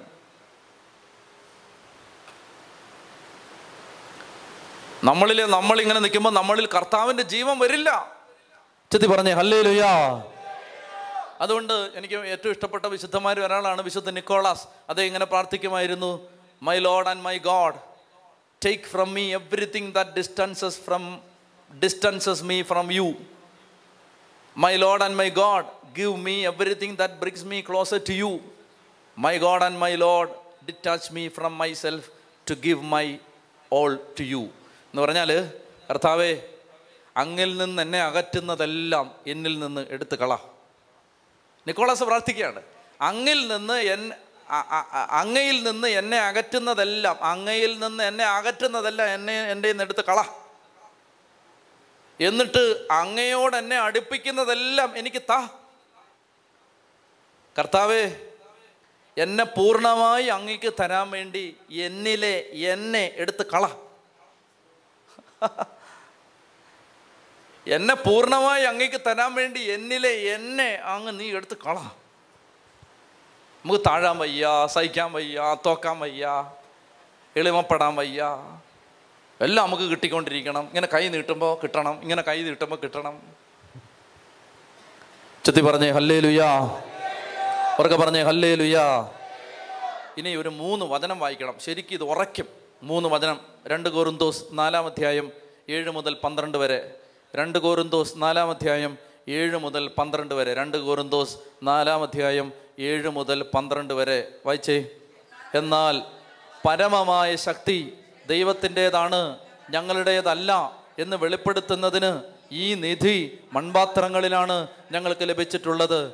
ഞങ്ങൾ എല്ലാവിധത്തിലും ഞെരുക്കപ്പെടുന്നു എങ്കിലും തകർക്കപ്പെടുന്നില്ല. വിഷമിപ്പിക്കപ്പെടുന്നു എങ്കിലും നിരാശരാവുന്നില്ല. പീഡിപ്പിക്കപ്പെടുന്നു എങ്കിലും ഉപേക്ഷിക്കപ്പെടുന്നില്ല. അടിച്ചു വീഴ്ത്തപ്പെടുന്നു. എങ്കിലും നശിപ്പിക്കപ്പെടുന്നില്ല. അടുത്തത് ഉറക്ക വായിക്കണം. മുട്ടയിൽ നിന്ന് വായിക്കേണ്ടതാണ്.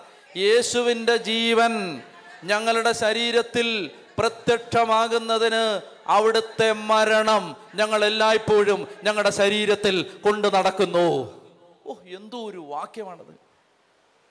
യേശുവിന്റെ ജീവൻ ഞങ്ങളിൽ എപ്പോഴും പ്രത്യക്ഷപ്പെട്ടു നിൽക്കാൻ വേണ്ടി യേശുവിന്റെ മരണം ഞങ്ങൾ ചുമന്നുകൊണ്ട് നടക്കുകയാണ്. എന്ന് പറഞ്ഞാൽ യേശുവിനെ പ്രതി ഞങ്ങൾ ഓരോ മിനിറ്റിലും മരിച്ചുകൊണ്ടിരിക്കുകയാണ്. ഇതിനെ പിതാക്കന്മാർ വിളിച്ചത് വൈറ്റ് മാർട്ടിടം എന്നാണ്. വെളുത്ത രക്തസാക്ഷിത്വം. വൈറ്റ് മാർട്ടിടം എന്ന് പറഞ്ഞാൽ ഓരോ ഇഞ്ചും മരിക്കുന്ന ക്രിസ്തീയത. ഓരോ ഇഞ്ചും. അന്നേരമാണ് ഭാര്യ ഇഷ്ടമില്ലാത്തൊരു കാര്യം പറയുന്നു. അതങ്ങ് സഹിച്ച് ഞാനങ്ങ് മരിക്കാം. അന്നേരമാണ് ഭർത്താവ് ഇഷ്ടമില്ലാത്തൊരു കാര്യം പറഞ്ഞ് ചീത്ത വിളിക്കുന്നു. തെറ്റിദ്ധരിച്ച് ചീത്ത വിളിക്കുന്നു. അപ്പോൾ അത് സഹിക്കാം. അപ്പോൾ ഞാൻ എനിക്ക് മരിക്കാമല്ലോ എനിക്ക് മരിക്കാമല്ലോ അന്നേരം? ഞാൻ മരിച്ചാൽ എന്ത് സംഭവിക്കും? കർത്താവിന്റെ എന്ന് പറഞ്ഞ കർത്താവിന്റെ ജീവൻ ഇങ്ങനെ അങ്ങ് പുറത്തു വരും. അവനാണ് നമ്മളൊരു സ്ഥലത്ത് ചെന്ന് നിൽക്കുമ്പോൾ അവിടെ വ്യത്യാസം വരും. ആളുകൾക്ക് മാറ്റം വരും. ഹൃദയങ്ങൾക്ക് മാറ്റം വരും. ദൈവശക്തി അവിടെ എല്ലാം നിറയും. കാരണം എന്താണ്? നമ്മളിലൂടെ കർത്താവിന്റെ ജീവനാണ് കർത്താവിന്റെ ജീവനല്ലേ അത്? ദൈവത്തിന്റെ ജീവൻ. ആ ജീവൻ തകർന്നു കിടക്കുന്ന കുടുംബങ്ങളിൽ നിറയും തകർന്നു കിടക്കുന്ന ജീവിതങ്ങളിൽ നിറയും തകർന്നു കിടക്കുന്ന സ്ഥലങ്ങളിൽ നിറയും അതിനെന്താ വഴി? അതിനൊറ്റ വഴിയേ ഉള്ളൂ മരിക്കുക. ഞാനൊരിക്കൽ കർത്താവിന്റെ അടുത്ത് ചോദിച്ചു. ഞാൻ ചോദിച്ചാണിത് ഞാൻ എഴുതി വെച്ചിട്ടുണ്ടത്. ഞാൻ ഒരിക്കൽ കർത്താവിനോട് ചോദിച്ചു കർത്താവേ എന്തുകൊണ്ടാണ് ഞാൻ ഉയർക്കാത്തത്? കർത്താവ് പറഞ്ഞു നീ മരിക്കാത്തത് കൊണ്ട്.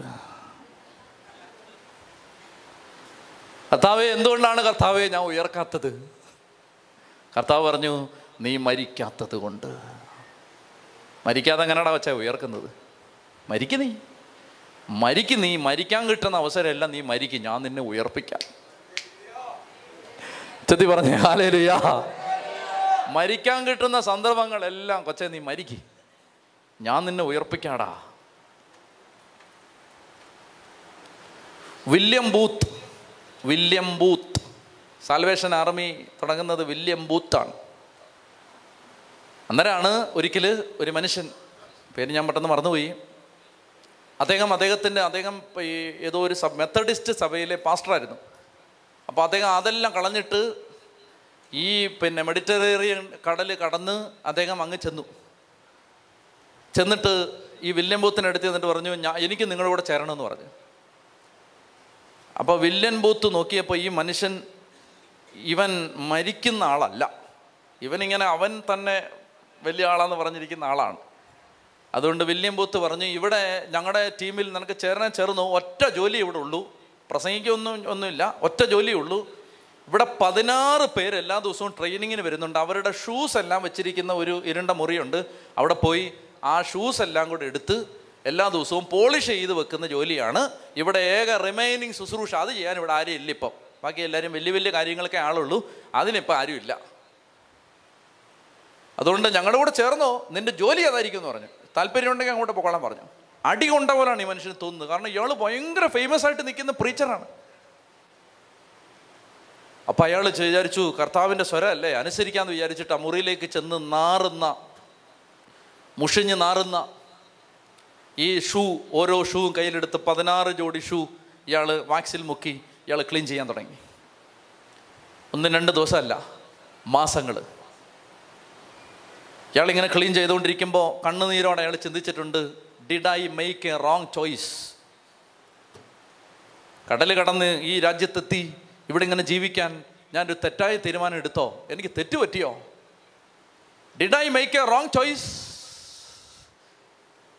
അപ്പൊ ഈശോ പറഞ്ഞു നിന്റെ ഗുരുവും കർത്താവുമായ ഞാൻ നിങ്ങളുടെ പാദങ്ങൾ കഴുകിയെങ്കിൽ നിങ്ങൾ പരസ്പരം പാദങ്ങൾ കഴുകുവിൻ. പെട്ടെന്ന് ഷൂ പോളിഷ് ചെയ്യാൻ തുടങ്ങി. മാസങ്ങൾ സാൽവേഷൻ ആർമിയുടെ ഏറ്റവും വലിയ കൺവെൻഷൻ നടക്കുകയാണ്.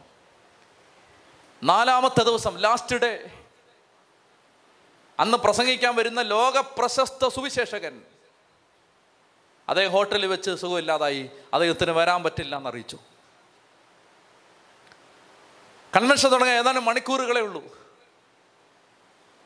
വില്യം ബൂത്ത് എന്ന് പറയുന്ന മനുഷ്യൻ കർത്താവിന്റെ മുമ്പിൽ മുട്ടുകുത്തിയിട്ട് കർത്താവേ അമ്പതിനായിരം ആളുകൾ തടിച്ചുകൂടി നിൽക്കുന്ന വലിയ ഒരു ഓഡിറ്റോറിയം വലിയൊരു സ്റ്റേജിൽ വലിയൊരു കൺവെൻഷൻ ഗ്രൗണ്ടിൽ ഇന്ന് സന്ധ്യയ്ക്ക് ഇത്ര ആളുകൾ ഒരുമിച്ച് കൂടുമ്പോൾ ആരെ ആരെയാണ് ഞാൻ പ്രസംഗിപ്പിക്കേണ്ടത്? ഞാനാണോ പ്രസംഗിക്കേണ്ടത്? പരിശുദ്ധാത്മാവ് സംസാരിച്ചു ഇന്ന് രാത്രിക്ക് വേണ്ടി ഞാൻ ഒരുക്കിയവൻ ആ ഇരുണ്ട മുറിയിലിരുന്ന് ഷൂ പോളിഷ് ചെയ്യുന്നുണ്ട് എന്ന് പറഞ്ഞു. അവനോ? അയ്യോ അവനോ? ആ- പൊട്ടറോ ആ ഷൂ പോളിഷ് അവനൊന്നും അറിയില്ല. വിളിക്കടാന്ന് പറഞ്ഞു. വിളിക്ക് വിളിക്ക് വിളിക്ക് വിളിക്ക് വിളിക്ക്. പണിക്കാർ ഉപേക്ഷിച്ച് കളഞ്ഞ കല്ല് മൂലക്കല്ലായി തീർന്നു. ഇത് കർത്താവിന്റെ പ്രവൃത്തിയാണ്. നമ്മുടെ ദൃഷ്ടിയിൽ ഇത് വിസ്മയാവഹമായിരിക്കുന്നു. മാസങ്ങൾ ആ മുറിയിലിരുന്ന് ഷൂ പോളിഷ് ചെയ്തുകൊണ്ടിരുന്നവന്റെ അടുത്ത് വില്യം പൂത്തി എന്നിട്ട് പറഞ്ഞു ദൈവാത്മാവിന്റെ സ്വരത്തെ എനിക്ക് അവഗണിക്കാൻ പറ്റില്ല. ഈ രാത്രിക്ക് വേണ്ടി ദൈവം ഒരുക്കിയത് ഷൂ പോളിഷ് ചെയ്യുന്ന മകനെ നിന്നെയാണ്. അയ്യോ ഞാനോ? കർത്താവേ ഞാനോ? കർത്താവ് പറഞ്ഞു പോടാ പോ പോ പോ പോ സ്റ്റേജിൽ കയറടാ സാൽവേഷൻ ആർമിയുടെ ചരിത്രം വായിച്ചാൽ അവരുടെ ചരിത്രത്തിലെ ദ മോസ്റ്റ് മെമ്മറബിൾ ഡേ എന്ന് പറയാവുന്ന ഒരു രാത്രിക്ക് അന്ന് സാക്ഷ്യം വഹിച്ചു. അന്ന് വലിയ അടയാളങ്ങളും അത്ഭുതങ്ങളും പ്രവർത്തിച്ച് ദൈവം ആ മകനെ ആ രാത്രി ഉയർത്തി നിർത്തി. നിങ്ങൾ മനസ്സിലാക്കിയിരിക്കേണ്ടത്? മരിക്കാതെ ഉയർപ്പില്ല. അതുകൊണ്ട് നിങ്ങൾ ക്രിസ്തുവിന്റെ ശിഷ്യന്മാരാവാനാണ് ഇറങ്ങിയിരിക്കുന്നതെങ്കിൽ മരിക്കാനുള്ള ആയിരക്കണക്കിന് അവസരങ്ങൾ ദൈവം നിങ്ങൾക്ക് തരും. എന്തിനാണ് മരിക്കുന്നത്? ഉയർക്കാൻ വേണ്ടിയിട്ടാണ് നമുക്ക് മരിക്കാൻ താല്പര്യമില്ല. ഭർത്താവേ എന്താണ് ഞാൻ ഉയർക്കാത്തത്? ചാവട ആദ്യം. ചത്താലല്ലേ ഉയർപ്പിക്കാൻ പറ്റൂ. നുച്ചത്തി പറഞ്ഞേ ഹല്ലേ ലുയാ ഹല്ലേ ലുയാ വായിക്കാം. രണ്ട് കോറിന്തോസ് നാല് പത്ത്. യേശുവിന്റെ ജീവൻ ഞങ്ങളുടെ ശരീരത്തിൽ പ്രത്യക്ഷമാകുന്നതിന് അവിടുത്തെ മരണം ഞങ്ങളെല്ലായ്പ്പോഴും ഞങ്ങളുടെ ശരീരത്തിൽ കൊണ്ടു നടക്കുന്നു. ഞങ്ങളുടെ മർത്യ ശരീരത്തിൽ യേശുവിന്റെ ജീവൻ പ്രത്യക്ഷമാകേണ്ടതിന് ഞങ്ങൾ ജീവിച്ചിരിക്കുമ്പോൾ യേശുവിനെ പ്രതി എപ്പോഴും മരണത്തിന് ഏൽപ്പിക്കപ്പെടുന്നു. എപ്പോഴാണ്? ജീവിച്ചിരിക്കുമ്പോൾ തന്നെ. ഞങ്ങൾ ജീവിച്ചിരിക്കുമ്പോൾ തന്നെ യേശുവിനെ പ്രതി കൊല്ലപ്പെട്ടുകൊണ്ടിരിക്കുകയാണ്. ചെറു ചെറിയ ഡോസിലേ ഉള്ളൂ. ചെറിയ ഡോസിൽ നമ്മളിങ്ങനെ മരിക്കാൻ അവസരം ഈശോ തന്നുകൊണ്ടിരിക്കും എന്നൊക്കെ പറഞ്ഞേ ഹല്ലേ ലുയാ തന്നിമിത്തം വായിച്ചേ തന്നിമിത്തം ഞങ്ങളിൽ മരണവും നിങ്ങളിൽ ജീവനും പ്രവർത്തിക്കുന്നു. സി ഞാൻ മരിച്ചാൽ ഞാൻ നിങ്ങളെ അനുഗ്രഹിക്കുമ്പോൾ നിങ്ങളിൽ ജീവൻ വരൂ. അതുകൊണ്ടാണ് കർത്താവ് ദൈവവേലയ്ക്ക് ഇറങ്ങുന്ന എല്ലാ മക്കൾക്കും മരിക്കാനുള്ള അവസരം തരും. അന്നേരം വെറുതെ അമ്പും വില്ലായിട്ട് നിൽക്കരുത് ചെത്തി പറഞ്ഞേ ഹല്ലേ ലുയാ ഓ എന്തോ ഒരു വാക്യമാണിത് എന്തോ ഒരു വാക്യമാണിത്? ഇത് മനസ്സിലാവുന്നുണ്ടോ? എനിക്കറിയത്തില്ല. നിങ്ങൾക്ക് നിങ്ങളുടെ അകത്ത് കയറുന്നുണ്ടോ ഇത്? അതോ ചക്കയുടെയും മാങ്ങയുടെയും കാര്യം പറയാത്തതുകൊണ്ട് വിഷമിച്ചിരിക്കുകയാണോ? വസ്തു കച്ചവടത്തെക്കുറിച്ച് ഒന്നും ഇതുവരെ പറഞ്ഞിട്ടില്ല. എന്തോ ഒരു കാര്യങ്ങളാണ് ഇതൊക്കെ നമുക്ക് നമുക്കിതൊക്കെ ജീവിക്കണം കേട്ടോ. നമുക്ക് ജീവിക്കണം. ഞാനും ജീവിക്കണം നിങ്ങളും ജീവിക്കണം. അതിനാ കർത്താവ് നമ്മളെ ഈ വേലയ്ക്ക് വിളിച്ചിരിക്കുന്നത്. നമുക്ക് ജീവിക്കണം. മരിക്കുന്നതിന് മുമ്പ് ഇതൊക്കെ തീർത്തിട്ടേ പോകാവൂ. മരിക്കുന്നതിന് മുമ്പ് രണ്ട് പ്രാർത്ഥനയുണ്ട്. നല്ല പ്രാർത്ഥനയാണ് ഒന്ന് ദൈവമേ നിന്റെ എല്ലാ വാഗ്ദാനങ്ങളും പ്രാപിക്കാൻ മരിക്കുന്നതിന് മുമ്പ് എന്നെ സഹായിക്കണം. രണ്ട് നിന്റെ എല്ലാ വചനങ്ങളും അനുസരിക്കാനും മരിക്കുന്നതിന് മുമ്പ് എന്നെ സഹായിക്കണം. രണ്ട് പ്രാർത്ഥനയാണ്. ഒന്നെല്ലാം ആദ്യത്തെ എല്ലാവർക്കും ഇഷ്ടമാണ്. കർത്താവെ എല്ലാ വാഗ്ദാനങ്ങളും ഇങ്ങനെ പോരട്ടെ. കണ്ടീഷൻ ഇതാണ് എല്ലാ വചനങ്ങളും നീ ഒന്ന് അനുസരിക്കാനുള്ള കൃപ ചോദിക്കുക. കർത്താവെ ഇങ്ങനെ ഒന്നും മിണ്ടാതിരിക്കാൻ പ്രതികരിക്കാതിരിക്കാൻ ഒന്നും പറയാതിരിക്കാൻ കൃപ തരണേ. ആരെങ്കിലും എന്തെങ്കിലും പറഞ്ഞാൽ അത് മൈൻഡ് ചെയ്യാതിരിക്കാൻ കൃപ തരണേ.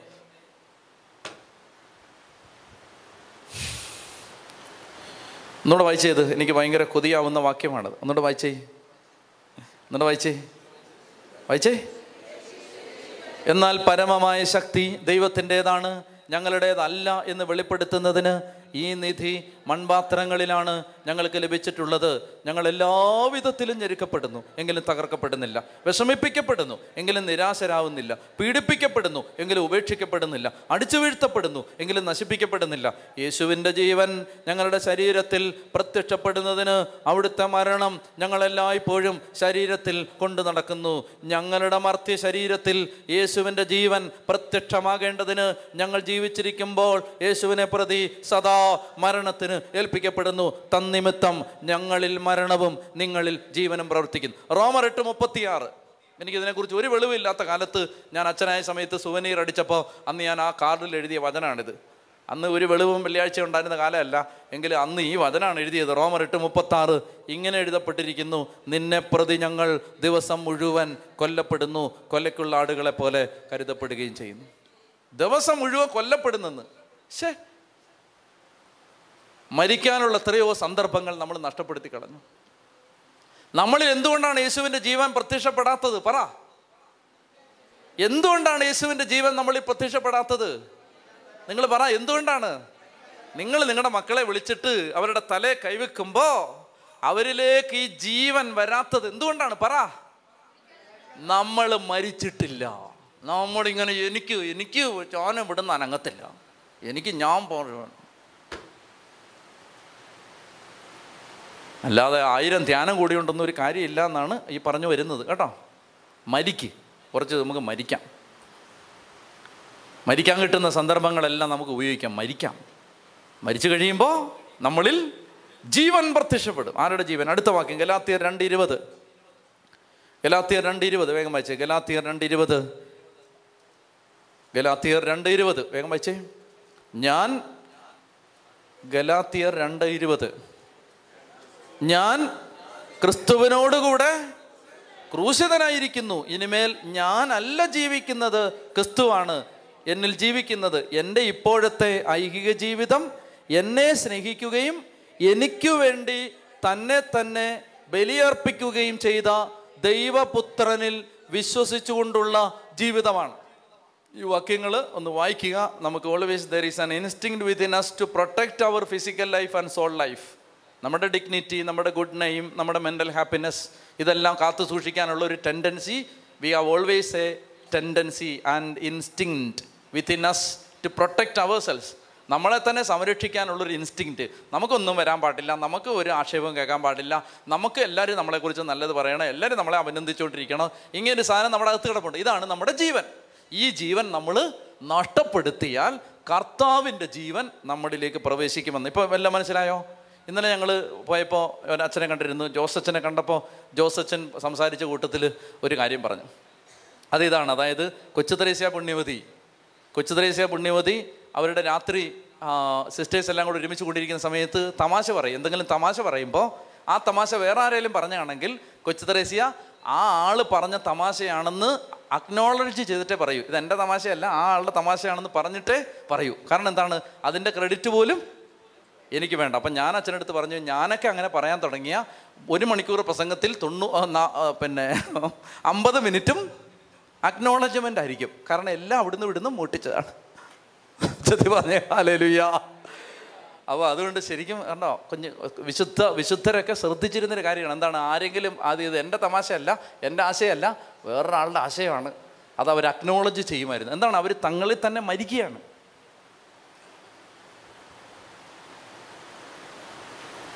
വാക്യം ഇരുപത്തി ആറ് വായിച്ചേ ഇരുപത്തി ആറ് ഒരുവൻ ലോകം മുഴുവൻ പതിനാറ് മത്തായി പതിനാറ് ഇരുപത്തി ആറ് ഒരുവൻ ലോകം മുഴുവൻ നേടിയാലും സ്വന്തം ആത്മാവിനെ നഷ്ടപ്പെടുത്തിയാൽ അവൻ എന്ത് പ്രയോജനം? ഒരുവൻ സ്വന്തം ആത്മാവിന് പകരമായി എന്ത് കൊടുക്കും? Even if you gain everything that the world can offer health comfort good name and if you don't gain anything for the soul ഇപ്പം അതായത് നമുക്കിപ്പോൾ നമുക്ക് എല്ലാ സൗകര്യം ഉണ്ടെന്ന് വെച്ചോ? എല്ലാ സൗകര്യവും ഉണ്ട്. സമയത്ത് ഭക്ഷണം നല്ല സൗകര്യം നല്ല കിടപ്പ് നല്ല യാത്ര എല്ലാ സൗകര്യമുണ്ട്. ആത്മാവിന് വേണ്ടതൊന്നും കൊടുക്കുന്നില്ല. ആത്മാവിന്റെ ഭക്ഷണം കൊടുക്കുന്നില്ല. ആത്മാവിനെ കരുതുന്നില്ല. ആത്മാവിന് ശ്രദ്ധയില്ല. ഭൗതിക കാര്യം എല്ലാം നേടി. ഈശോ ചോദിക്കുകയാണ് എന്താണ് പ്രയോജനം? എന്താണ് പ്രയോജനം? ശിഷ്യ അപ്പസ്തോല മകനെ ശുശ്രൂഷക എന്താണ് പ്രയോജനം? നിന്റെ ആത്മാവിന്റെ അവസ്ഥ എവിടെ എത്തി എവിടെ എത്തി നിൽക്കുന്നത്? ആത്മാവിനെ എങ്ങനെയാണ് വളർത്തേണ്ടത്? നമ്മൾ മരിച്ച് യേശുവിന്റെ ജീവൻ നമ്മളിൽ പുറത്തു വരണം. എന്നിട്ട് ഇരുപത്തിയേഴാമത്തെ വാക്യം വേഗം അവസാനിപ്പിക്കാം. മനുഷ്യപുത്രൻ സ്വപിതാവിന്റെ മഹത്വത്തിൽ തന്റെ ദൂതന്മാരോടൊത്ത് വരാനിരിക്കുന്നു. അപ്പോൾ അവൻ ഓരോരുത്തർക്കും താന്താങ്ങളുടെ പ്രവൃത്തിക്കനുസരിച്ച് പ്രതി അപ്പൊ ഇവിടെ എന്താണ് പ്രവൃത്തി? ഓരോരുത്തരുടെയും പ്രവൃത്തിക്കനുസരിച്ച് പ്രതിഫലം നൽകി. എന്താണ് പ്രവൃത്തി? മരിച്ചോ? നീ മരിച്ചോ? അതാണ് പ്രവൃത്തി. നീ മരിച്ചോ? ഈ മരിച്ചതിനൊക്കെ മനുഷ്യപുത്രൻ വരുമ്പോൾ നിനക്ക് പ്രതിഫലമുണ്ട്. മനസ്സിലായോ? അതാണ് പറയുന്നത് ചെറിയവരെല്ലാം വലിയവരൊപ്പം കാത്തു വസിക്കുന്നു. ചെറിയവരും വലിയവരും എല്ലാവരും ഉണ്ട്. ചിലർ വലിയവരാണ് ചിലർ ചെറിയവരാണ്. എല്ലാം എപ്പോഴേ അറിയൂ? അന്ത്യവിധിയുടെ സമയത്ത് കർത്താവ് പറയും അയ്യോ നീ അങ്ങോട്ട് മാറിയിരിക്കുക നീ ധ്യാനഗുരുവൊക്കെ അങ്ങോട്ട് മാറിയിരിക്കുക ചേച്ചി ഇങ്ങനെ വരാൻ പറയും. ഇത് ഒരുപാട് മരിച്ച ഒരു ചേച്ചിയാണ്. ധ്യാനഗുരു അങ്ങോട്ട് മാറി. ഇനി നിന്നെ ലാസ്റ്റ് വിളിക്കാന്ന് പറയും. കാരണം നിനക്ക് ഇവിടെ അല്ല അടി ഏറ്റവും അടിയിലാണ്. മേളിലുള്ള സീറ്റെല്ലാം വേറെ ആളാണ്. ഇങ്ങനെ വരാൻ പറയും. ചേച്ചി ചേട്ടനെങ്കിൽ വാ. ചേട്ടൻ ഒത്തിരി മരിച്ച ഒരാളാണ്. അന്ത്യം? അതാണ് പറയുന്നത്. മനുഷ്യപുത്രൻ വരുമ്പോഴേ ഇത് അറിയൂ. ഇരുപത്തിയെട്ട്. വായിച്ചേ. അടുത്തത്. മനുഷ്യപുത്രൻ തന്റെ രാജ്യത്തിൽ വരുന്നത് കാണുന്നതിന് മുമ്പ് ഇവിടെ നിൽക്കുന്നവർ ചില മരിക്കുകയില്ലെന്ന് സത്യമാണ് അയ്യോ അതെന്താണ്? അതെന്താണ്? അതെന്താണ്? മനുഷ്യപുത്രൻ തന്റെ രാജ്യത്തിൽ വരുന്നത് വരെ ഇവിടെ നിൽക്കുന്നവർ ചിലരെ മരിക്കില്ല. അതെന്താണ്? പറ. അതിന് മൂന്ന് ഉത്തരങ്ങളാണ് പിതാക്കന്മാർ തരുന്നത്. ഒന്ന് തൊട്ടടുത്ത് ഈശോ താവൂർ മലയിൽ രൂപാന്തരപ്പെടാൻ പോവാണ്. യേശുവിന്റെ മഹത്വം അതായത് യേശു യഥാർത്ഥത്തിൽ ആരാണെന്ന് മനസ്സിലാകുന്നത് വരെ നിങ്ങൾ മരിക്കില്ല. ഈ അപ്പസ്തോലന്മാർ ചിലർ മരിക്കില്ല. അത് താവൂർ മലയിൽ യേശുവിന്റെ രൂപാന്തരം. രണ്ട് യേശു മരിച്ച് ഉയർത്ത് സ്വർഗാരോഹണം ചെയ്തിട്ട് യേശു തന്റെ മഹത്വത്തോടെ വന്ന മറ്റൊരു സന്ദർഭമാണ് പന്തക്കൊസ്തി പരിശുദ്ധാത്മാവ് വന്നത്. അപ്പോൾ അത് കാണുന്നത് വരെ നിങ്ങൾ ചിലർ മരിക്കില്ല. ചിലർ മനുഷ്യൻ മരിച്ചു അത് കാണുന്നതിന് മുമ്പ്. ആരാ മരിച്ചേ? ഈ പന്ത്രണ്ട് പേരിൽ ഒരാൾ അതിനു മുമ്പേ മരിച്ചു. ആരാണ്? യൂദാസ്. കണ്ടോ? പന്തക്കുസ്ത മഹത്വത്തിൽ കർത്താവ് തന്റെ മഹത്വത്തിൽ വന്ന ഒരു സന്ദർഭമാണ്. പരിശുദ്ധാത്മാവ് മഹത്വത്തോടെ എഴുന്നള്ളി വന്നൊരു സന്ദർഭമാണ്. ഇനി അതിനേക്കാളൊക്കെ പ്രധാനമായിട്ട് പിതാക്കന്മാർ പഠിപ്പിക്കുന്നു. ഈശോ രാജാധിരാജനായി മഹത്വത്തോടെ എഴുന്നള്ളി വരുന്ന മറ്റൊരു സന്ദർഭമാണ് പരിശുദ്ധ കുർബാന. സഖിയോൻ മാളികയിൽ ഞാൻ ബലിയർപ്പിക്കുന്നതിന് മുമ്പ് നിങ്ങളിൽ ചിലർ മരിക്കുകയില്ല. അങ്ങനെ മൂന്നർത്ഥങ്ങളാണ് അതിനുള്ളത്. അല്ലാതെ രണ്ടാം വരവല്ല ഈശോ രാജത്വത്തോടെ വരുന്ന സന്ദർഭങ്ങൾ. ഒന്ന് ഈശോയുടെ മഹത്വം താബൂറിൽ തൊട്ടടുത്ത ഭാഗമാണ് പതിനേഴാം അധ്യായം. താബൂറിൽ ഈശോ രൂപാന്തരപ്പെടുന്നു. രണ്ടാമത്തേത് ഈശോ പരിശുദ്ധ കുർബാനയിൽ രാജാവായി ഹൃദയങ്ങളിലേക്ക് എഴുന്നള്ളി വരുന്നു. മൂന്നാമതായിട്ട് പന്തക്കോസ്തി. ഇതിനു മുമ്പ് നിങ്ങൾ ചിലർ മരിക്കില്ല. എന്ന് പറഞ്ഞാൽ നിങ്ങൾ എന്റെ മഹത്വം കണ്ടിട്ടേ മരിക്കൂ.